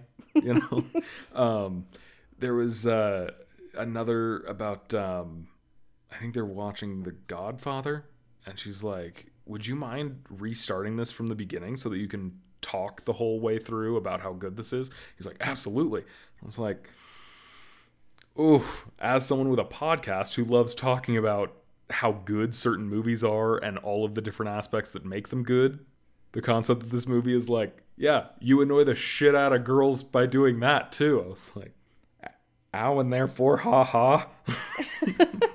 um, there was at least one moment where um, one of the characters, I think it is uh, um, Margot Robbie, is talking about how uh, difficult it is because she's good at a bunch of things, but she'll never be the best at any of those, Mm-hmm. and so she'll never be she'll never be able to consider herself successful because no matter what she's doing, she's not the best at that because she's already best friends with someone better than her at that exact thing. And I remember just hearing that and being like, wow, that is something that I've struggled with a lot in Oh, my yeah. life. Like that wow. Yes, this this is really speaking to me in a way that like I can really connect with this character and everything all of a sudden. And then America Ferrera's character turns to her and goes, "Yeah, you're right. It is so difficult being a woman." And I was like, "Oh, uh, sorry. I, I was taking that as human experience, not okay." Um, I guess I'm in the wrong for thinking I was al- allowed to try and relate to these characters. I don't know.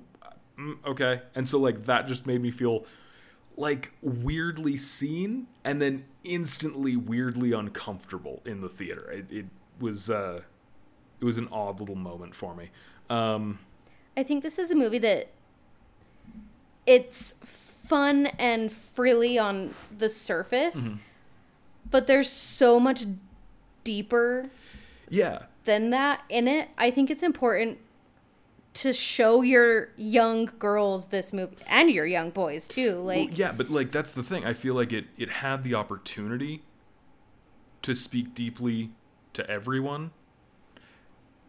And then as soon as it wrote that line, then it followed it up with um sort of that uh we're here to empower girls, boys, find your own fucking empowerment. Get out of here. And it it kind of so much other stuff in Hollywood is empowering for men, though. yeah, but I I feel like I rarely see movies um, acknowledge that type of uh, vulnerability, you know, and so uh, and I feel like it, or if they are going to, it is the the vulnerability of the human experience, not the vulnerability of the man's experience or the woman's experience. And so the fact that this was very hey, you know that one thing everyone can relate to? Well, this is the girl's perspective. And so, And I just loved it. yeah. I loved that. And I know, like, we're pretty torn on, Uh, yeah. And which I think is kind No. of the point of this movie, right? Like, it's a m- movie for women. Yeah, and I, I wouldn't say that that one moment made me dislike the whole movie, um, but I, I kind of feel like the scriptwriters had a moment where they could have related to the entire audience, and then immediately followed it up with a line that made it clear that uh, they're much more interested in relating to 50% of the audience, which with a movie like this, it's, it's not a 50-50 split. No, it's Um, not. but uh, yeah, apart from that, um, I thought it was it was very very funny. I thought uh, it was very well uh, not shot, but like imagined. Like the the people who were like, I want this shot to look this way. I want that house to look like this.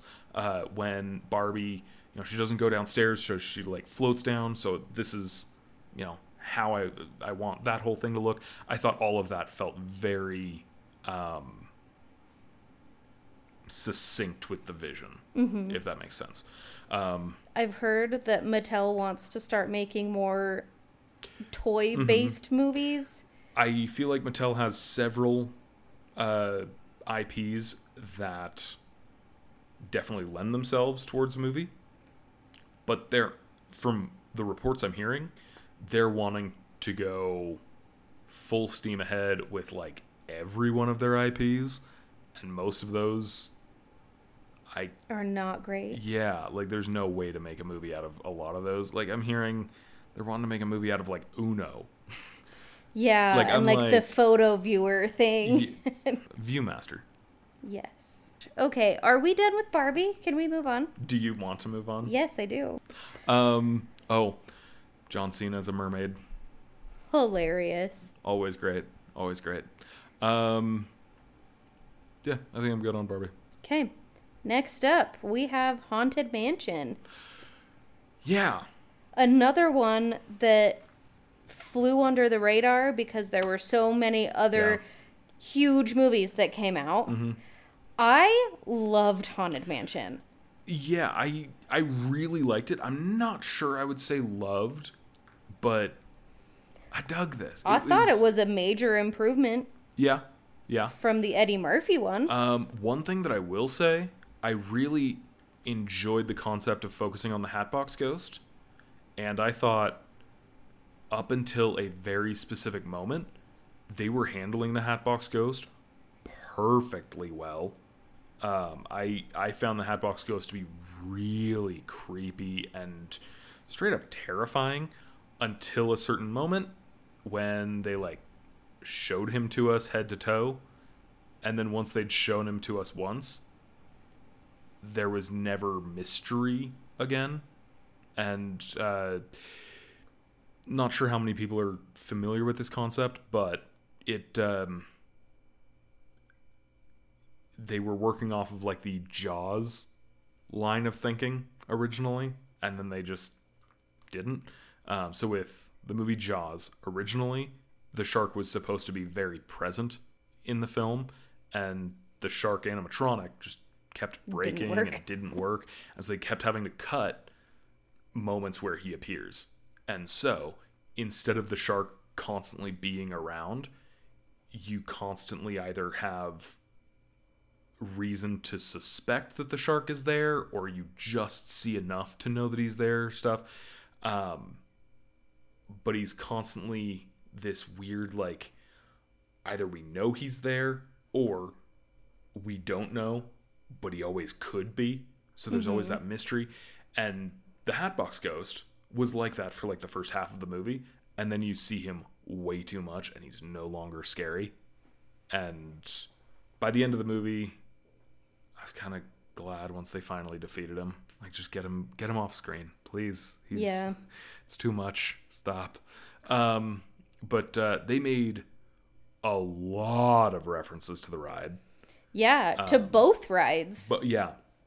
Um, and, by both, I mean Disneyland and Disney World. Yeah. Um, but they they were making some really obscure references too that I was very happy with, um, and things that uh, if you haven't ridden one version of the ride or the other, then no worries. You're you're still going to be fine. But if you have ridden both versions of the ride, then there are certain clips and shots and little Easter egg things that you might go, "Oh, yeah, from the other version." Um, so I I really dug that. I liked the cast. Um, I liked a lot of the cast. Um, the kid didn't quite do it for me. I mean, child actors are so hit and miss, anyways. Yeah. Um, but he was this weird, like, he, if you were to tell me he's nine, I believe you. And if you tell me he's 65, I believe you. Like, it's the, he was a weird kid. Like, every time I looked at him, I was like, how old is this entity thing? What the hell? Um, I loved Owen Wilson. I thought him as a Wilson. preacher was hilarious. yeah.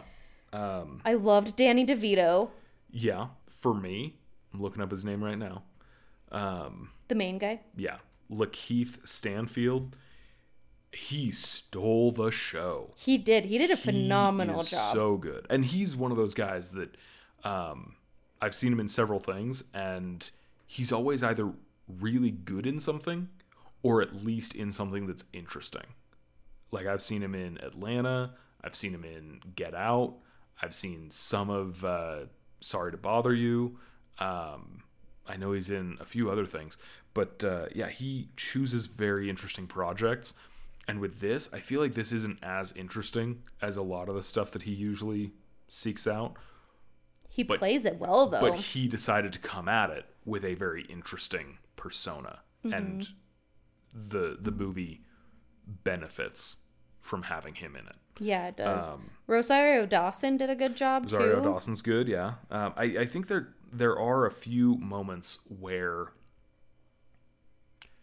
the lines they wrote, it's kind of unclear if that was meant to be a punchline or not. Like, um, there's a moment where like this suit of armor starts like following the kid, and he's like, "Mom, this place is haunted." She's like, "No, it's not haunted." No, and then she like turns, and the suit of armor is right there. She doesn't remember it being there, and then it like turns its head, and she's like, "Yeah, we're out."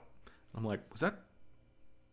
Was that supposed to be funny? Like I I don't quite know, but it's it wasn't meant to be serious or like get me like on edge or anything. And so yeah, like it's it's got a, an odd atmosphere that I I feel like more often than not I ended up digging. Yeah, I want to rewatch it for sure. Yeah. This is another one that's considered a flop this summer. Yeah. Um But I watched a video at one point that made a really good observation where, like, back in the day, your summer blockbusters were like your huge movies that mm-hmm. everyone went to see. But it was like one movie every summer. And it was like the really expensive one for the studios to make, where they really had to, you know, have a blockbuster to make back their their revenue, right? yeah. And now The saturation. every movie costs so much mm-hmm. that it puts this pressure on every movie to be a blockbuster. Yeah. But like take this summer for instance, like we had so many huge movies. Yeah. You can't have 13 blockbusters every summer Yeah. because not everyone is like us and is going to go see every movie in the theater. Yeah. most people will go see some movies every couple months they might go to a movie like Yeah. And so it's making this weird atmosphere with movies where like if you, they don't make billions opening weekend or in their theater run as a whole then they're considered a flop when it's like no that was just a normal movie Yeah. so like they count Haunted Mansion as a flop, but it's like it came out right after the biggest movies of the summer. Like most people were kind of done with going to summer movies. Mm-hmm. And I feel like there there needs to start being a way to make movies that look good for cheaper. Because Yes. that's another reason why movies are being considered a, a massive flop or whatever. It's because a lot of movies are just too expensive. Mm-hmm. You know, you'll have an Avengers movie where it costs a lot and it makes a lot. You'll have Avatars where it costs a ton, but it makes a ton. But then you have things like Haunted Mansion. Definitely not as expensive as an- Avengers movie, but it was very expensive. And because it was very expensive, they expect to make a lot of money back. And they didn't. And so then they're like, it was a huge waste of money. No, it wasn't. You just wrote a lot of need for CGI into your Yeah, script. CG's expensive. CG is very expensive. Big expensive. name actors are expensive. Yeah, it, that's another thing. Like, um, which Well, I and people think now they have to they have to have these big name actors in order to make it a blockbuster. which is why I love seeing what A24 can do Yes. and th- companies like that where they their sales pitch is very this is not a big budget but we're going to make an interesting movie. And so you can get a Willem Dafoe and a Robert Pattinson in a black and white movie that all takes place in a lighthouse and they're going to be like okay how much am i going to get paid for this? And the studio can go not fucking batman money and you are not getting green goblin paychecks willem. Yeah. and they go oh no no no no like am i gonna make enough to afford food? And they're like yeah we'll get you that much. And they're like cool. Then at that point i just want a really good movie on my resume. At least that's Yeah. what it seems like and from I my feel like we've talked about this in the past where it's like because these big names are getting so expensive, it's going to start opening up opportunities for other people to break in through studios like A24 Mm-hmm. to like start in the indie and really make a name for themselves. yeah And then I think, you know, these studios are going to get sick of paying Dwayne The Rock Johnson prices yeah when they um, could get the same performance or a better one from somebody who costs less. you can always get a better performance than dwayne johnson yes, I can. Obviously. I just know that he makes a lot of money Um, for every movie that he does. money. and dwayne johnson isn't doing indie movies No, absolutely not. No. robert downey jr does Yeah. Yeah, he'll he'll make a movie like The Judge. He'll be in Charlie Bartlett. He'll be in movies like that. But then he plays Tony Iron Stark Man. again, Yeah. and that p- pays for his next three mansions. Yeah. um, so yeah, I, I do like that uh, there are these movies w- that show that it's possible to get big names to sign on for a much smaller paycheck. Um, but yeah, I, I feel like there are certain movies that are just you're doomed as soon as you sign on your main cast. Yeah. Um, Anyways, we've digressed off of Haunted Mansion. yeah, Um, I in no way think that this deserves to be considered a flop. I enjoyed the movie. I think it's worth watching. Yeah, If you're a fan of the ride, go see it. yeah. Um, I will say, so we went opening night Mm-hmm. of Haunted Mansion, Ooh, yeah. and there were like four year olds in our crowd. Mm-hmm. This movie is rated PG 13, and I don't think you necessarily have to be 13 to see it. I think you could take an eight or nine year old and be Yeah. just fine. But I don't think that I would take a four year old to it. Um, this There are definitely some parts of that movie that get a little bit scary, and I think Yeah, could be a little much for a four year old. the earlier into the movie you get, the spookier it gets. And um, when it's aiming for a kind of creepy, spooky vibe, it does a really good it, job yeah. of achieving that. And um, I think there are plenty of parents out there who want to be able to take fairly young kids to the theater.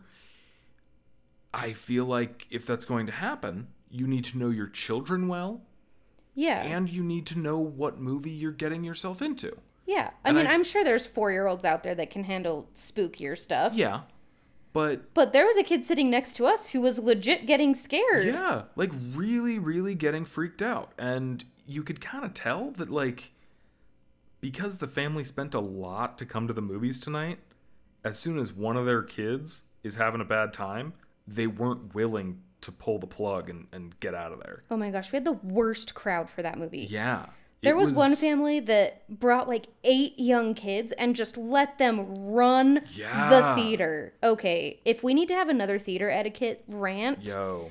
we have had such horrible theater behavior Mm-hmm. from children and parents that allow this horrible theater behavior. Yeah. Also, another thing, and this is, I didn't think this was as bad, and maybe it's just a Utah thing, but pick up after yourselves. Oh the my amount gosh. of times I've gotten up and walked out of a theater, like after the after the movie's done, and I'm looking around, and people just leave their soda cup in the cup holder. Are you And kidding candy me? wrappers all over Yeah. the floor. Oh And gosh, it's like the, animals the were left in tub the of theater. popcorn is just right there on the ground. They may have spilled their popcorn. Like, if you spill your popcorn accidentally, okay, accidents happen. Yeah, that's why I mean, we've come- done yeah, it. Yeah, I I have accidentally uh, spilled popcorn. Okay, but I've seen things where it's clear that like everything was tipped over, which means you tipped multiple things. up. Like people are animals. Yes. I I've been horrified and disgusted seeing like walking past what these theater employees are going to have to clean up after the room is empty. Um yeah, if if you take on more of a boy scout mindset, if you bring it in, bring it out. Leave it better than when you found yeah. it. Like you Neanderthal These poor theater employees making Yeah. minimum wage do not need to clean up after your animal children. Yeah. And if you are the problem and you're bringing your kids, your kids are growing going to grow up to be another problem. And So, we don't need more problems in this Yeah. world, people. Yeah, like just gal, don't be disgusting. Man, we keep digressing off of this movie. Yeah. Are we good on Haunted Mansion? Um oh, uh two things. Um I feel like there could have been a bit less CGI on Jamie Lee Curtis's face as Madame Leota. yes. like I can recognize that that's Jamie Lee Curtis. Now that I recognize it, you, you can put her on screen. But she always sort of had this like CGI like film over her face. And I was like, why are you wasting budget on making her look less than lifelike? Yeah. Just use the footage you got. Like I don't know what's going on, but it's it's kind of odd that you're still trying to make her look otherworldly. Like stop. And then uh, Tiffany Haddish. I think I am just not quite a fan of Tif- Tiffany Haddish, but she was a fairly big presence in this movie. You didn't like her? No. Interesting. So yeah, if she doesn't jive with you, it's a, a fairly relentless role to not jive with the whole time. yeah. I like Tiffany Haddish, so I enjoyed it. Okay. But Um, I could see if she's not your cup of tea, then and I feel that's a like, strong cup. Yeah, yeah. And um, from sort of like the pitch of her character, finding a Louisiana, New Orleans medium, I think could be really interesting in a movie like this. Mm-hmm. And she seems very New York ac- African American girl. Yeah, I could see that. And so to be like, no, no, no, she's she's a New Orleans uh, psychic, like her. Wow. Okay, she's she's doing like an accent and everything. No, she's doing her normal, like, oh, what the hell? Oh my gosh, I can't believe it. Oh my gosh, sort of voice. But you're claiming she's a New Orleans medium. so And maybe that's just part of what makes it funny too. Is yeah, that maybe she's so not that, but she's yeah pretending to be that. Um, so yeah, that was one thing that was like, I really liked this movie. Can't say that I loved it because of a few things here and there that permeated the whole film. But We good to move on to our to next on, yep. summer movie. Mhm. All right, next up we have Teenage Mutant Ninja Turtles Mutant Mayhem. Oh, oh my I gosh. loved this, This movie. movie was damn good. Also, backstory. Mm-hmm. We see this movie in theaters, loved it. Mm-hmm. Then Dallas decides, hey, Paige, you need to fully appreciate just how good this movie is. So we're going to watch all of the other Ninja Turtles movies Yep. so that you can fully appreciate it. And let me tell you what uh, Mutant Mayhem is the best of all of them. Easily. Yeah. The I- animation was so fun. Yeah. The characters were so well written. We finally got characters that felt like they were teenagers. Mm-hmm. But not in a uh not in a way where it feels like adults trying to write children and therefore they just write them Therefore, it's all just fart jokes. Yeah. Yeah. Uh, just to jump back real quick, I'm not going to spend long on this, but one of my big complaints on Flash, uh, Barry Allen from present day goes back like five years, and he has to work with Barry Allen at the age of like 18, and so in order to rem- like write them differently, they just write 18 year old Barry Allen as relentlessly stupid and annoying. Mm-hmm. And like like he's high the whole time or something. Yep. and he's just it, it's garbage. It's they do not know i don't know if it's they can't write a child or they can't write a slightly younger version of a character and try to make him feel unique. I don't know. But yeah it's terrible. And i feel like the same way the writers wrote slightly younger Barry Allen. So the same way, they'll just be like, "How do we write this character? Uh, just write him super annoying, and that's good enough." That's how people constantly write the Ninja Turtles. Until now. Or like they'll either write them really annoying, or they just won't write them as teenagers. They'll just write them as full-grown adults who have an addiction to pizza and video games and, stuff skateboarding. just to like Yeah. remind you like no they are technically supposed to be teenagers it was so bad and then seth rogen swings into action and knows exactly how to write kids in ways that um, like they can be annoying but in like an endearing way Yeah. They weren't know? like obnoxious. yeah like they'll do stupid shit like they'll throw watermelons at each other and try to cut through them in the air just to be like yeah it's just like real fruit ninja. And it's like And it's like, oh, I'm talking to a girl. actually when i was younger uh, i can't even say that this was like me and my child friends. At some point my father obtained a katana and we did throw fruit at each other on the front lawn so i Wait, is that for reals? Yeah. Yeah, we would like throw apples at each other on the front lawn. Like it was me, my dad, I think Brian was there. Like Wow. yeah. I the- did not know the that. katana in our library has cut through fruit.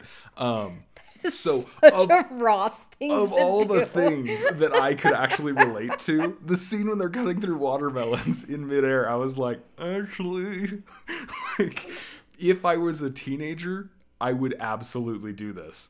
Fortunately, I had a teenager for a father. um, so yeah, like there's things that they do in this movie that are like that's very teenager. Like I could see a teenager who owns a katana and ninja stars doing this and like yeah it's great it's so good the writing is phenomenal um the story is great like uh they they still have that like we're mutants but we wish we could be normal people mm-hmm. and we wish we could be accepted which they totally tried and to do that. it's still crazy when we try to talk to a girl. yeah like it's so good they, they I loved this take on April O'Neil too. yeah Because it feels like in every other Teenage Mutant Ninja Turtle story, April's this like out of their league, like super hot girl. This one, she's just like more accessible, I guess. and she's their She's age. more normal. yeah like in the other versions she's an adult Yeah. And so these teenagers are like, hey, do you want to go out with me? And she's like, I thought you were a teenager.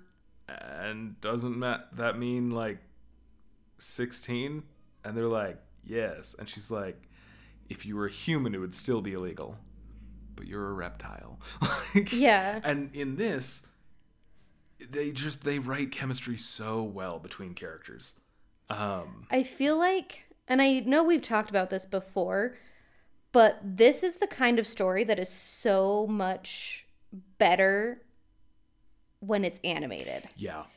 Because, like, you have the rubber suits The original of trilogy, the yeah. original, you have the, like, full CG The of the Michael suits. Bay. Yeah. and it's just i don't know it's it's not as good as the animated and i loved the animation in this one because it was like not quite like claymation but kind of like i don't know it was like It was hand drawn. Like it was so um it, it, it felt was very unique it felt very Spider-Verse, but very unique still. Where it felt like sketchy, like the look of comics where you're just, you know, hand drawn, but then make that look like it's moving. Um, however, when you say comics, there's so many different art styles within comics. And so when I look at the art style of Mutant Mayhem, my brain goes, "Oh yeah, I've seen comics that look like that." And then when I look at the art style of Spider-Verse, I go, "Oh, I've definitely seen comics that look like that." And so yeah, um oh and something we haven't touched on with this movie yet is that we got like bebop and rocksteady and uh the Superfly, yeah and the gecko Mm-hmm. or the lizard thing yeah, I'm nearly positive. played by paul rudd Yeah. um, and then uh, the Ray, um, yes played by um, Post Malone. yes Um, yeah, great characters there. great cast Um, and it wasn't a shredder story Yeah, it's always really nice to see a uh, Turtles movie that can write the villain that isn't Shredder. Um, I was very happy with that. But at the same time, seeing this first movie do like nail the story so well, the final moment pretty much teases like the sequel is going to be about Shredder. yeah Well, then hell yes, please. Yeah, Mm-hmm. definitely. I feel like that is very Batman Begins and Dark Knight. yeah Everyone wants to write the Joker, Joker. story for Batman. And then Christopher Nolan comes along and goes, no, no, no. I'm going to show that he has other phenomenal villains. And he kills it with Ra's al Ghul and Scarecrow. Mm-hmm. Absolutely puts it to bed. And then when people are like, dude, you're so good. What are you doing for your next movie? That's when he goes, okay, let's be real. You gotta do Joker. But you don't have to do Joker first. And that's a really cool thing. And that's exactly what Mutant Mayhem's doing from the looks of things. Yeah. Um, is that first we're going with slightly more obscure. Now we're going to do Shredder. Something I would love to see for the third movie because it's still a very iconic Turtles villain, but I would much rather see it drawn than rendered in live action. It's Krang. oh gosh He looks terrible in the Bay movies. he looks awful He doesn't look that bad in the animated series. Doesn't look great, but I feel like in this art style, he could he could be great. He could be so good. i want to see more from seth rogen Yeah. and the ninja turtles Yeah. The milking machine hilarious The milking machine. because splinter's Oh, always like don't go up there you're gonna get milked Yeah. And they're that's like, right. dad it's not it's not like that you don't get milked and then they do Yeah.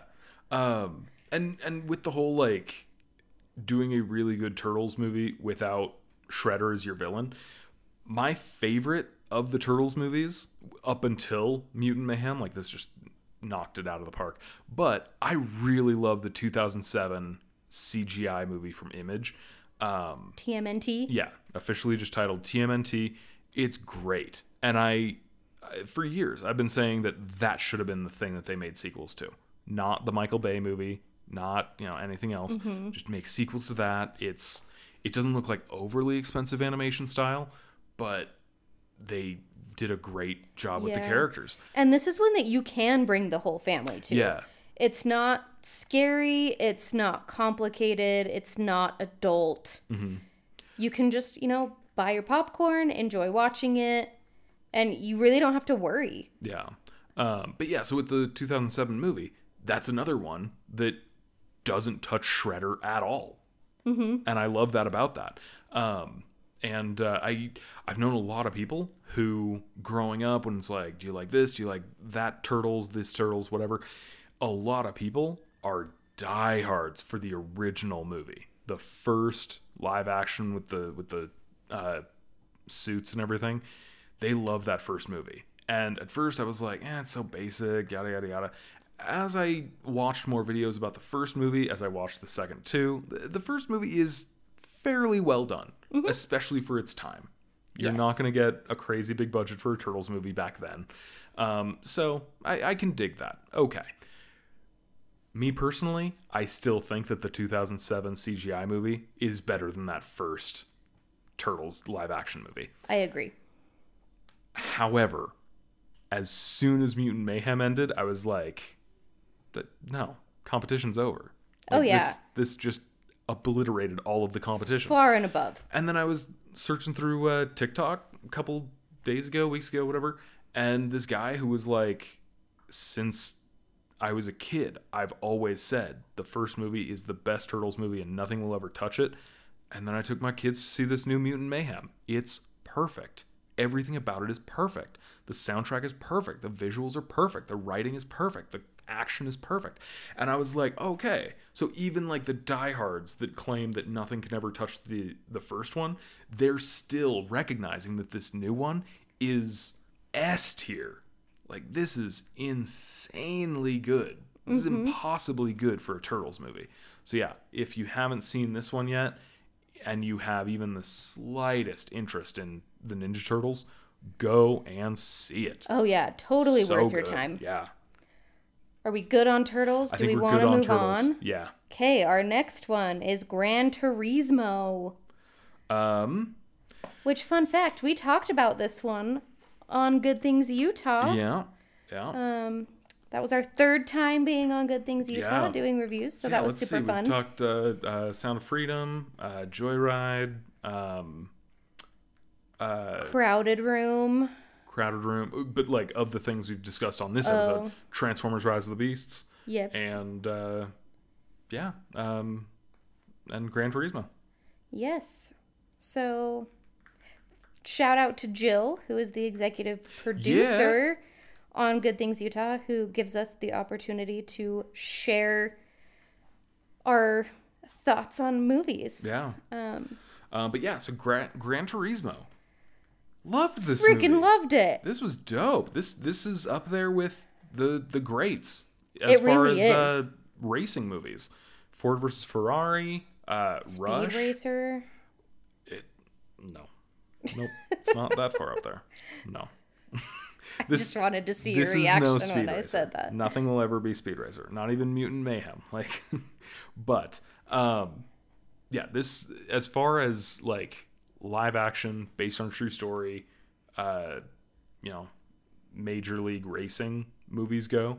This is really, really good. Yeah. So for those of you who don't have a background Mm-hmm. on what this movie is, there is a video game called Gran Turismo that's series. basically a simulation Yeah, that is very realistic on what it's like to race these cars. And uh, back in was what like 2006? No. No, it was later than that. I, I I've been seeing videos on YouTube about the true story, and they're all roughly six years old. Okay, so a few years back, they did basically a competition for the best Gran Turismo players to get an opportunity to actually race a real race car. And so Jann, who is the main character of Gran Turismo, it follows his story as he gets into that camp and then as he gets the opportunity and becomes an actual race car driver. Um it just it makes you care about this character. Yeah, You get David Harbour, who we love Yeah. Um, you get Orlando Bloom back on the big Yeah, screen, dude. who we haven't seen in years, Yeah. It it was a bit of a uh, return of a king, if I will. if you will. Good play on words there. Um, but it has you on the edge of your seat multiple times. Yeah. Not just during like the climax. Like so many different times. You care about his wins, you care about his losses, you care about the racing side of things, and you care about his personal life. Like, Yeah. I, I think if we're gonna sing the praises of uh, Orlando Bloom and David Harbour, we also need to shout out uh, Djimon Hounsou. yes, he plays Jann's dad. Yeah, really, re- for a role that is uh, he has so much less screen time than everyone else, but he comes at it with ferocity. Like he really gives it his all, and the film really benefits for it. It does. I feel like everyone is just giving it their all in this movie. Yeah, Oh, I loved it. And I think video game movies definitely have a bad rap because most of them for suck. good reason. For good reason. yeah. Um, and I feel like this is such a different video game movie. You- Yeah. you can't just do this for everything. No, no, no. If you want to make a Halo movie, you can't be like this person's really good at playing Halo, so he's going to So go and actually fight war. real aliens. Yeah. No, you can't.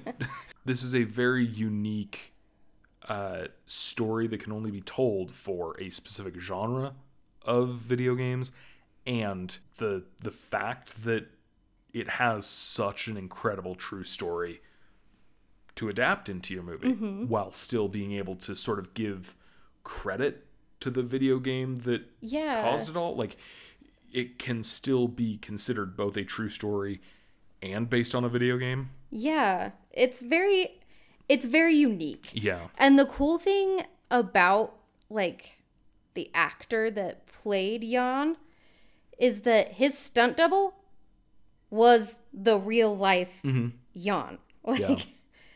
Um so it was very true to the person, which I always think is really cool when they give the actual people a role in the film. well a role or at least like um have them on as like a uh, advisor to the movie or something so that they have a hand in it like um he obviously didn't do stunt work but i know that uh or they didn't do stunt work but um ice cube and dr dre were both heavily involved in the creation of straight outta compton Yeah. And so as a movie, I like trust that film more Mm-hmm. because the people it's telling the story of are there on set being able to say like that's exactly how it was or um if if you need to take Or they can give their blessings for the certain creative liberties that are yeah taken. because there are times where it's like um did these four things all happen at the same concert no but in the same tour these four things happen at four different concerts. So in the movie let's just put them all in one night. So that the audience knows these four experience we experiences we had. Sure fine whatever go. Um Another cool thing about this movie is that, I guess, spoiler alert, there is a big crash that happens during the movie. Mm-hmm. Um, basically, he's coming up over this hill, and his car just catches wind and turns into a fucking like piece of paper, and just flies off. as soon as the wind is able to get under the car it It just launches yeah, him. it's a sail and takes him over the fence, ends up killing a spectator. Mm-hmm. Um, we watched videos of the actual crash, and it looked exactly the same they in the movie as it did in real life. yeah they weren't there to like That's not the part of the movie that they yeah. dramatized. they really looked at the footage and said, put exactly that into the movie. Um, they clearly didn't use actual footage, which I appreciate. Yeah. But um, yeah, But they recreated it shot for shot. yeah. Um, and there's a, a moment where when his uh, the hood of his car comes up off the ground, there's a shot inside the car, and you can see him just turning. Turning. and yeah. it, it really has this weird like it, it puts you into this mindset of like imagine being in that car when it Mm-hmm. suddenly hits that angle. Oh, Heartbreaking. yeah, I was very, very impressed with. We this movie. highly recommend this movie. Yeah. Mm-hmm. It is rated PG 13. Um, there's not a lot of like super adult content. There's language, I Yeah. would say, and the crash scene is Yeah, and that's is pretty shocking. yeah. They they really lean into how devastating that is, and um, Yeah. They don't try to like "Eh, there was a crash, but uh," they're like no, and then this happened, and it affected him, and this Yeah. Mm-hmm. is why it affected him, and this is what he went through, And this is how he yeah. handled it. Mm-hmm. Yeah. So Definitely see it. It's very well done. Yeah.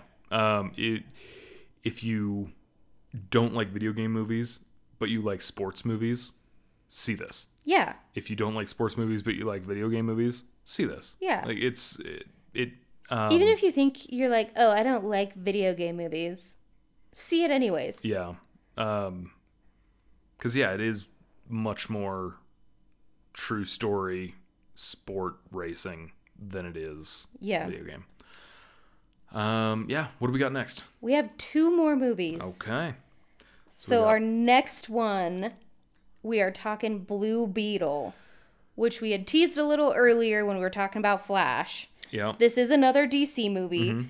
This one's weird because technically this one is in the new DC Yeah. universe, but it's not like the kickoff to the DC universe. Right. So um, DC has decided because things weren't quite working with their uh, old universe, they have decided to completely step away from the continuity that was uh, that began with Man of Steel and had uh, you know bunch of movies. The Shazam movies were in that continuity, the Justice League, Wonder Woman, all that stuff.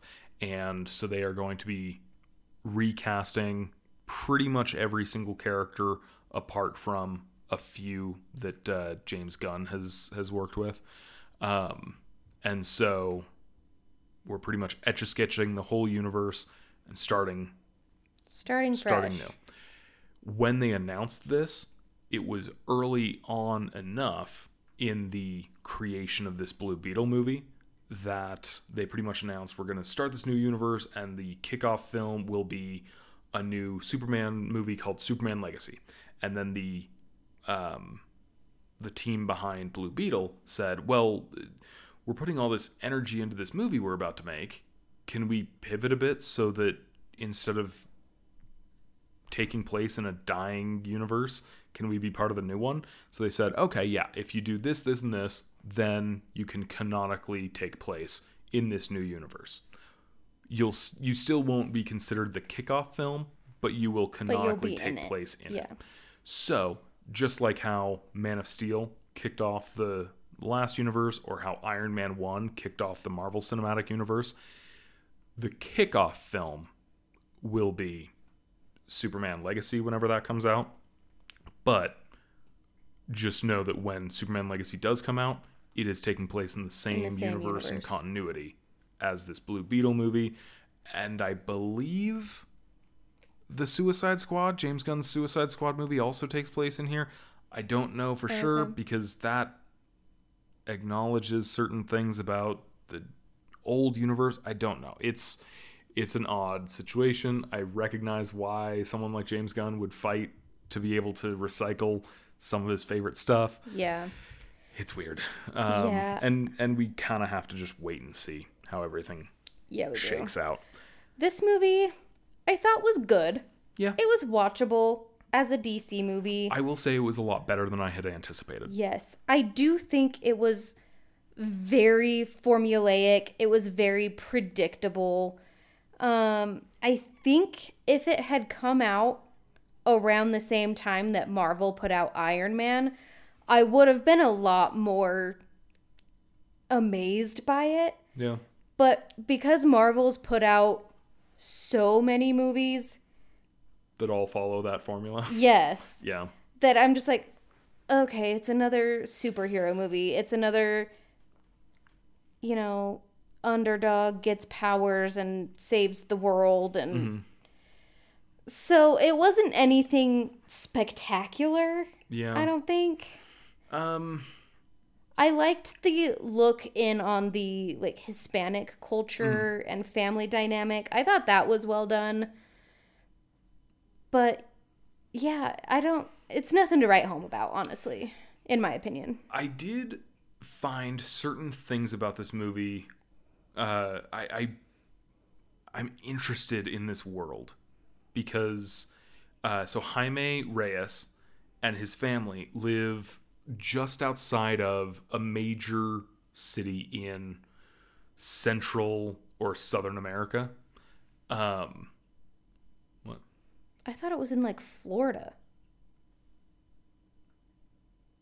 I had definitely assumed that they were not in the United States. Oh. Um, but that's another thing that I I do enjoy about DC, and Didn't they mention Gotham at one point? yeah, he attended Gotham Academy. That was the or Gotham University or whatever, um, which was a, a nice reference to that. But uh, I do like that DC takes place in an alternate world to our own. So the Yeah. s- the major cities are different names. And so because of that, you can never really pinpoint exactly like if someone says Metropolis, you can't just say like you know exactly where that is because it's kind of uh, New York, but at the same time Gotham's kind of New York. So which one is located exactly where New York is or is their United States even the same layout as ours? Um, so because of that, every city you kind of get an idea of where it is generally on the globe, but at the same time, it can be kind of wherever. So I thought he was in sort of Latin America, uh, like Mexico City type of a place but they live on the outskirts so like sort of the the not quite slums but the the shittier part of town Yeah. but they have grown up with a clear line of sight to these skyscrapers in a world that clearly has technology brought to us by LexCorp, Wayne Enterprises, other things like that, and then also potentially from otherworldly sources. And so these huge skyscrapers have like holograms projected around them as billboards and stuff. And I, I really want to see more of this world to find out like where is their version of mankind technologically. That was Yeah. really interesting to me, even though it's like not even a plot point. Um, but uh, I, I remember watching the trailers and it seemed everyone just seemed loud and annoying. And I was actually very impressed with the cast of characters. Yeah. Uh, Jaime's dad was like very endearing. With the uh, he's got heart problems, but he doesn't want to bother his son with it. He wants him to be able to focus on college. Um, the uncle is very um, not Conspiracy theorist. yeah, conspiracy theorist or Big Brother's um, always watching. yeah, paranoid over mm-hmm. you know big corporations, big government, stuff like that. And so in the trailer, at some point, someone's like, "Oh, this is like Batman tech," and he just yells out, "Batman's a fascist," and I was like, "What the hell are you doing? Like your universe is already like so shaky. You're already restarting your continuity. Why are you just having characters openly talk shit on some of your most popular characters. What are you doing? And so, um, once I really got to know the uncle in the movie, once he says Batman's a fascist, I was like, I could see someone like you saying something like that. Yeah. That's fine. Um, and uh, I I thought they did a good job of showing the suit's capabilities, um, allowing the face of the suit to emote Jaime's reactions Yeah. and stuff without, you know, like um, there are certain masks throughout the years. I feel like uh, there are Spider-Man masks that don't they they cover too much of the character's performance, um, whereas like uh, Tom Holland's Spider-Man mask. They finally brought in like the Yeah. big The eye the, the eyes that can change size, and that gives you a lot more of pretty much the equivalent of eyebrows. Yeah. Um, Deadpool had to do a lot of like th- this mask isn't really made out of fabric; it's made out of magic, pretty much. Yeah. So when he's you know moving everything, you're pretty much just seeing Ryan Reynolds' face in the form of fabric, and that works really well. And with this, they had to do their own. How are we going to get Jaime's performance through this mask? And I think they did a really good job with that. Um, Susan Sarandon plays a very one-dimensional villain. yeah. Um, so, okay. Having a not interesting villain in a comic book movie is nothing new. Which is why, when there is a villain that is interesting, it's fascinating. Mm-hmm. You know, um, when we get a, a Killmonger or you know a, a Joker, things like that, we're like, holy crap, this guy's actually interesting. Um, so yeah, I was uh, I was happy with all that. Um, there's a moment when we learn about the original Blue Beetle, and uh, I'm very interested in that because there's a mid-credit scene I think that shows that the girl's dad, who was the original Blue Beetle, he's still He's alive, still out there yeah. somehow.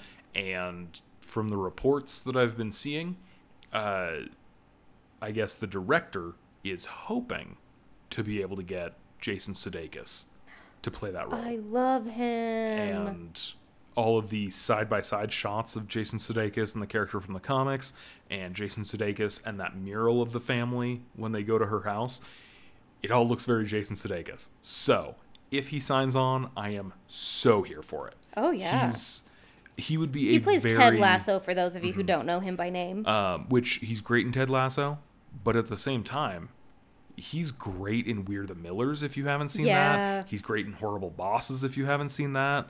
Um, yeah, he's really great. He's great and he's hilarious. He would be very Paul Rudd Ant Man esque because I feel like DC has wanted to have their version of Ant Man.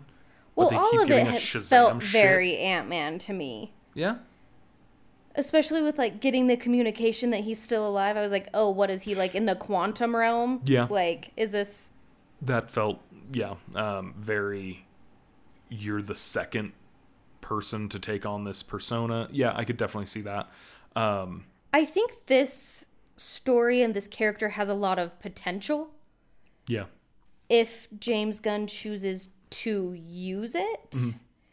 Um, but like we've mentioned before, it's really just a wait and see on how characters are used, when they're used, where they're used. Yeah um, I'm hoping that this isn't just kind of like a dead end film. yeah i i feel like the fact that you ended the movie with a tease for what comes next kind of um i don't know there's the uh the old thing of um if someone is playing pinball or something and someone comes over and and puts a quarter like on the glass or something they've sort of uh made it known like i call next you know like once once you Once you're done, I once you're out of lives, Yeah. I call next turn. I feel like they've sort of placed their quarter. You know, they've sort of uh, made it known, like, hey, as soon as you have another opening, Blue Beetle Two wants its its shot.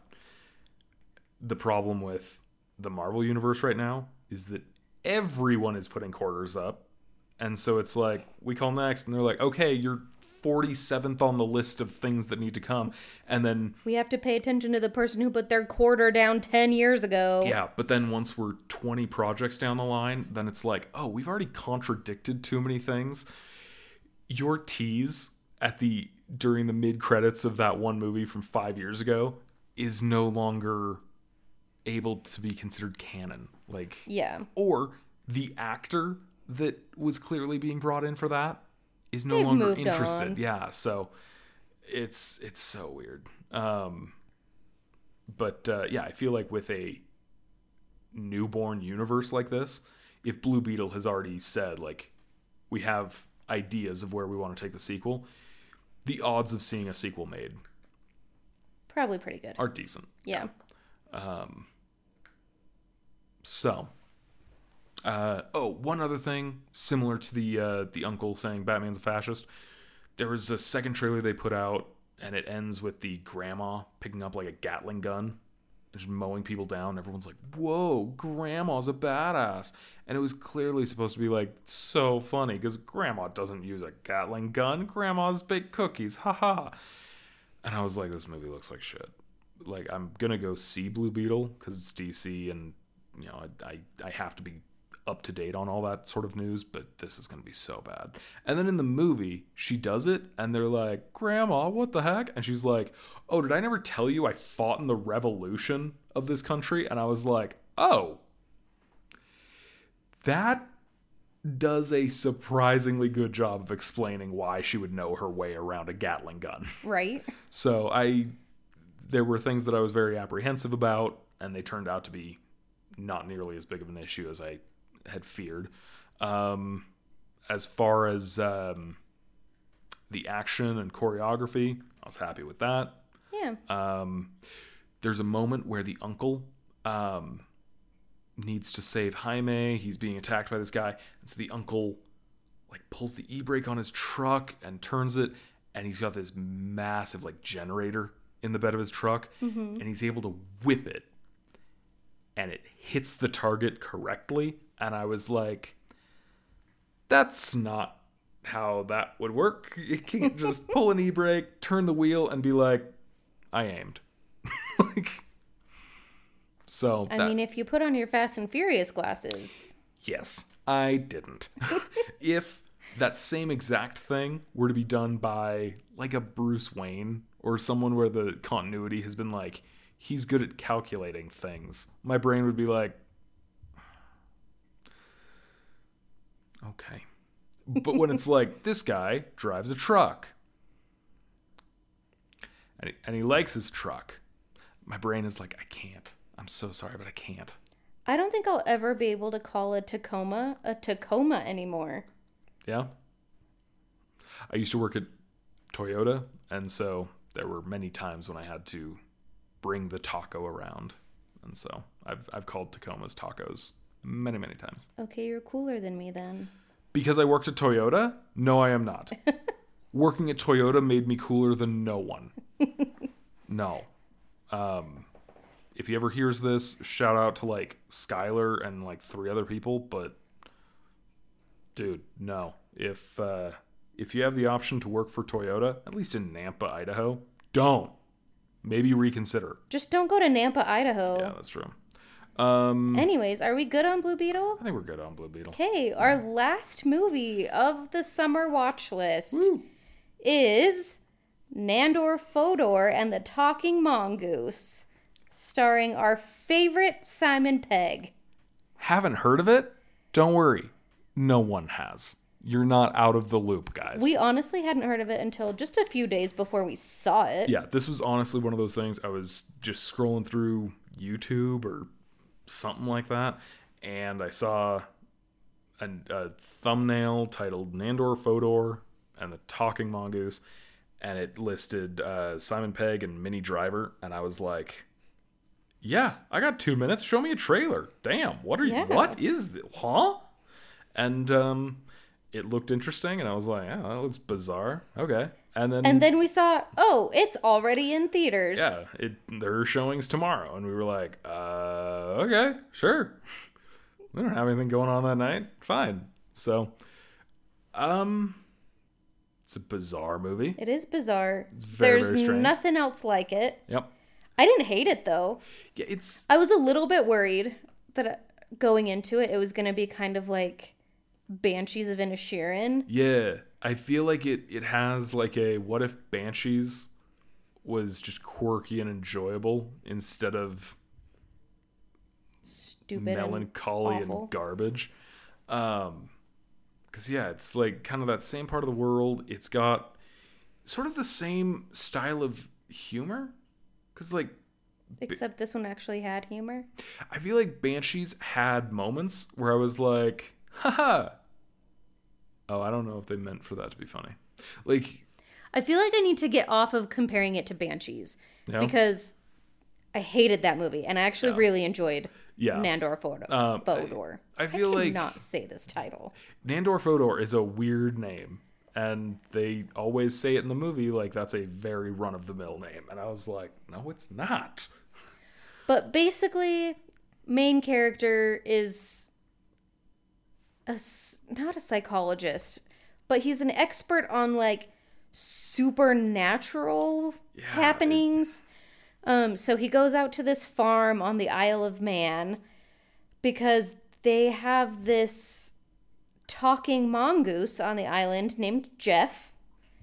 Um, and he, they want him to investigate this being that is Jeff. They close at five. 30. Five thirty. Okay, sorry. Uh, so he goes to inquire about Jeff. Mm-hmm. Um, and yeah, it's so strange. I'm not doing a very good job at like describing this movie. Sorry, this is kind of off topic, but like I've been trying to like think of a good way to say this since you first said it. I feel like you can compare Nandor Fodor with Banshees of Inisherin, kind of similar to like the third Turtles movie, Turtles in Time, and Mutant Mayhem, where it's like I guess there are similarities, but one of the biggest differences is one of them's fantastic the other isn't. Okay, okay. You know, it like there's a bit of a similarity there. Enough that I can justify linking them to each other in my head, but um very very different. Very very different. Um so yeah, he he gets there totally not believing any of it and then Minnie Driver fairly quickly is able to kind of suspend her disbelief enough to be open. to believe. and then very quickly, once she's open, she becomes convinced. And Nandor Fodor is still very calloused. And then once he starts to believe, that angers him. Mm-hmm. And so then he pulls back out of anger because he feels like he got tricked into believing, when in reality, it's much more of a he's actually just starting to believe and he hates that he hates to realize that in himself and he kind of has to hit rock bottom In order to believe. in order to really be willing to let himself be open um This is a quirky movie. yeah It feels almost Wes Anderson esque. hmm Okay. I feel like with Wes Anderson, like if it doesn't have Wes Anderson's look, it That's doesn't why I feel said like Wes esque. Yeah, like it- Just so like with the way it's it- written and the way, like the humor of it, Okay. it felt very similar to like Grand Budapest Hotel. Okay. um, with just being quirky and kind of offhandedly funny, but it's not like outright hilarious. Yeah. Does that make does that make any sense? Yeah. This Um, movie is so hard to describe. I feel like if it had wanted to, it could have been a lot funnier. But at the end of the day, like it's not meant to be like a outright hilarious, quirky, weird movie. And so there were a lot of moments where I was like, this is about to get real funny. And then it didn't, and I was like, oh yeah, it's not trying to be that. Um, But we love seeing Simon Pegg. very big fan of Simon Pegg. Um, I I saw Shaun of the Dead when it was still in theaters. Um, Oh, we haven't even mentioned we also got freaking Christopher Lloyd. yeah, yeah. That I think that was the other name on the trailer that I was like, dude, Yeah. Simon Pegg, Minnie Driver, Christopher Lloyd. Show me. Sign me up. Um,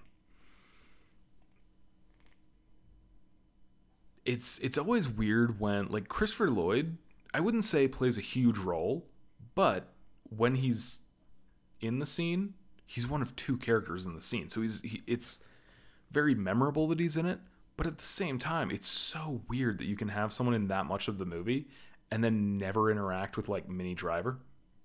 You know? Mm-hmm. Like uh it's kind of similar to how um like fun fact is that uh, Jason Bateman and Michael Cera are father son in Arrested Development, and then they're both in Juno together, but they never share a scene because the role of Jason Bateman and Michael Cera in those movies, those two characters never have a reason to interact. You know, Yeah. Like it's always weird to see movies like that where two prominent uh, characters just don't have screen time and so yeah um yeah I would say this it's enjoyable. I don't know that it's going to be everyone's cup of tea. no I, I wouldn't recommend this to No. almost anyone. Like it's it's an odd. You have to be in the right mindset. You have to be the right type of person with the right flavor palette. Mm-hmm. Um, and I feel like if you were to hear me say it's good and then went and saw it, you might be like, "The hell were you talking? What?" Ugh. Um, but yeah, we we enjoyed it. Um, and uh, yeah, that's that's our summer of movies. Yes. Um, is there anything that you guys saw that we did not that you really dug? Is there anything that you saw that we saw that we both really dug? Is there anything that you saw that we saw that you disagree with us on? yeah, Is there let us anything know. that uh, we saw that you didn't that you're uh, intrigued now? Yeah, let me know. Yeah, yeah. Um, Now that we are settled in a new home, Mm-hmm. we should be able to be better about getting episodes out. yeah, yeah. Um, we kind of just blasted you with what did we do? Like 15 movies this episode. Yeah. It was a lot. So thanks for uh, sticking with us. Um, if you just super love our podcast and you're like, I really need people to know about this podcast, um, and I need them to know because of the clothing that I'm wearing. We do have Reel Couple t-shirts We sell on shirts Etsy. now. Yes, we have an Etsy account. Uh, you can go buy a Reel Couple shirt. I have one in black. Dallas has one in gray. Um, We know someone who now owns one in white. yes, we Um, do. And I gotta say, I find mine to be very, uh, very comfortable. Very comfy, yeah. As soon as we got it and I tried it on for the first time, I was very, very happy with the uh, Yes. manufacturer we chose. The link is in our Instagram bio, Mm-hmm. so you can go on over there and take a look, see if you want one. There's no expectation for anyone to buy one. Yeah. It's just something fun for us. Yeah. And uh, you know, if uh, if you're interested in buying swag, but maybe that design just isn't quite up your alley, uh, you know, request other designs. We can we can work on making more designs. We're open to that. Um, we can be heard on so many different platforms. Sure can. You can. look us up on there's Apple Podcasts, there's Spotify, there's uh, there's Stitcher and Amazon Music and Google Podcasts. Basically, wherever you get your podcasts, Yeah. you can find us. Um, Paige mentioned that you can find our link on our Instagram. If you're not following us on Instagram, Go ahead and follow us. the.reel.couple. Um, no one has emailed us before, but, But you can. you can. The ability is there. it's Go ahead. the real couple pod at gmail.com. Yeah. I honestly, if if I were to wake up one morning to an email waiting in the inbox of my podcast, ooh, that'd be such a neat day. It would be. Um, so yeah, feel free to email us. Feel free to uh, uh, slide into our DMs. Feel free to just comment on one of our posts. Feel free to spend money on our stuff.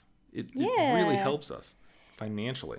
It does. If you Um, want to help make sure we can continue to see movies, Mm-hmm. you can buy a t-shirt and the proceeds will go straight to us. Yep. and we appreciate proceeds. I'm a big fan of proceeds. Same. Yeah. Um is there anything else? No. Okay. We missed you guys. We're We've- happy to be back. Yeah. Thanks for listening to 3 hours It'll be less than worth of I don't know. content I for do- this I episode. do still have an ad to enter in. So That's true. so we don't know how long this is going to be, but there is still a lot we get to cut out. So um yeah. You guys are so the much. best. Thanks for listening. best. All right. Bye. Love you. Bye.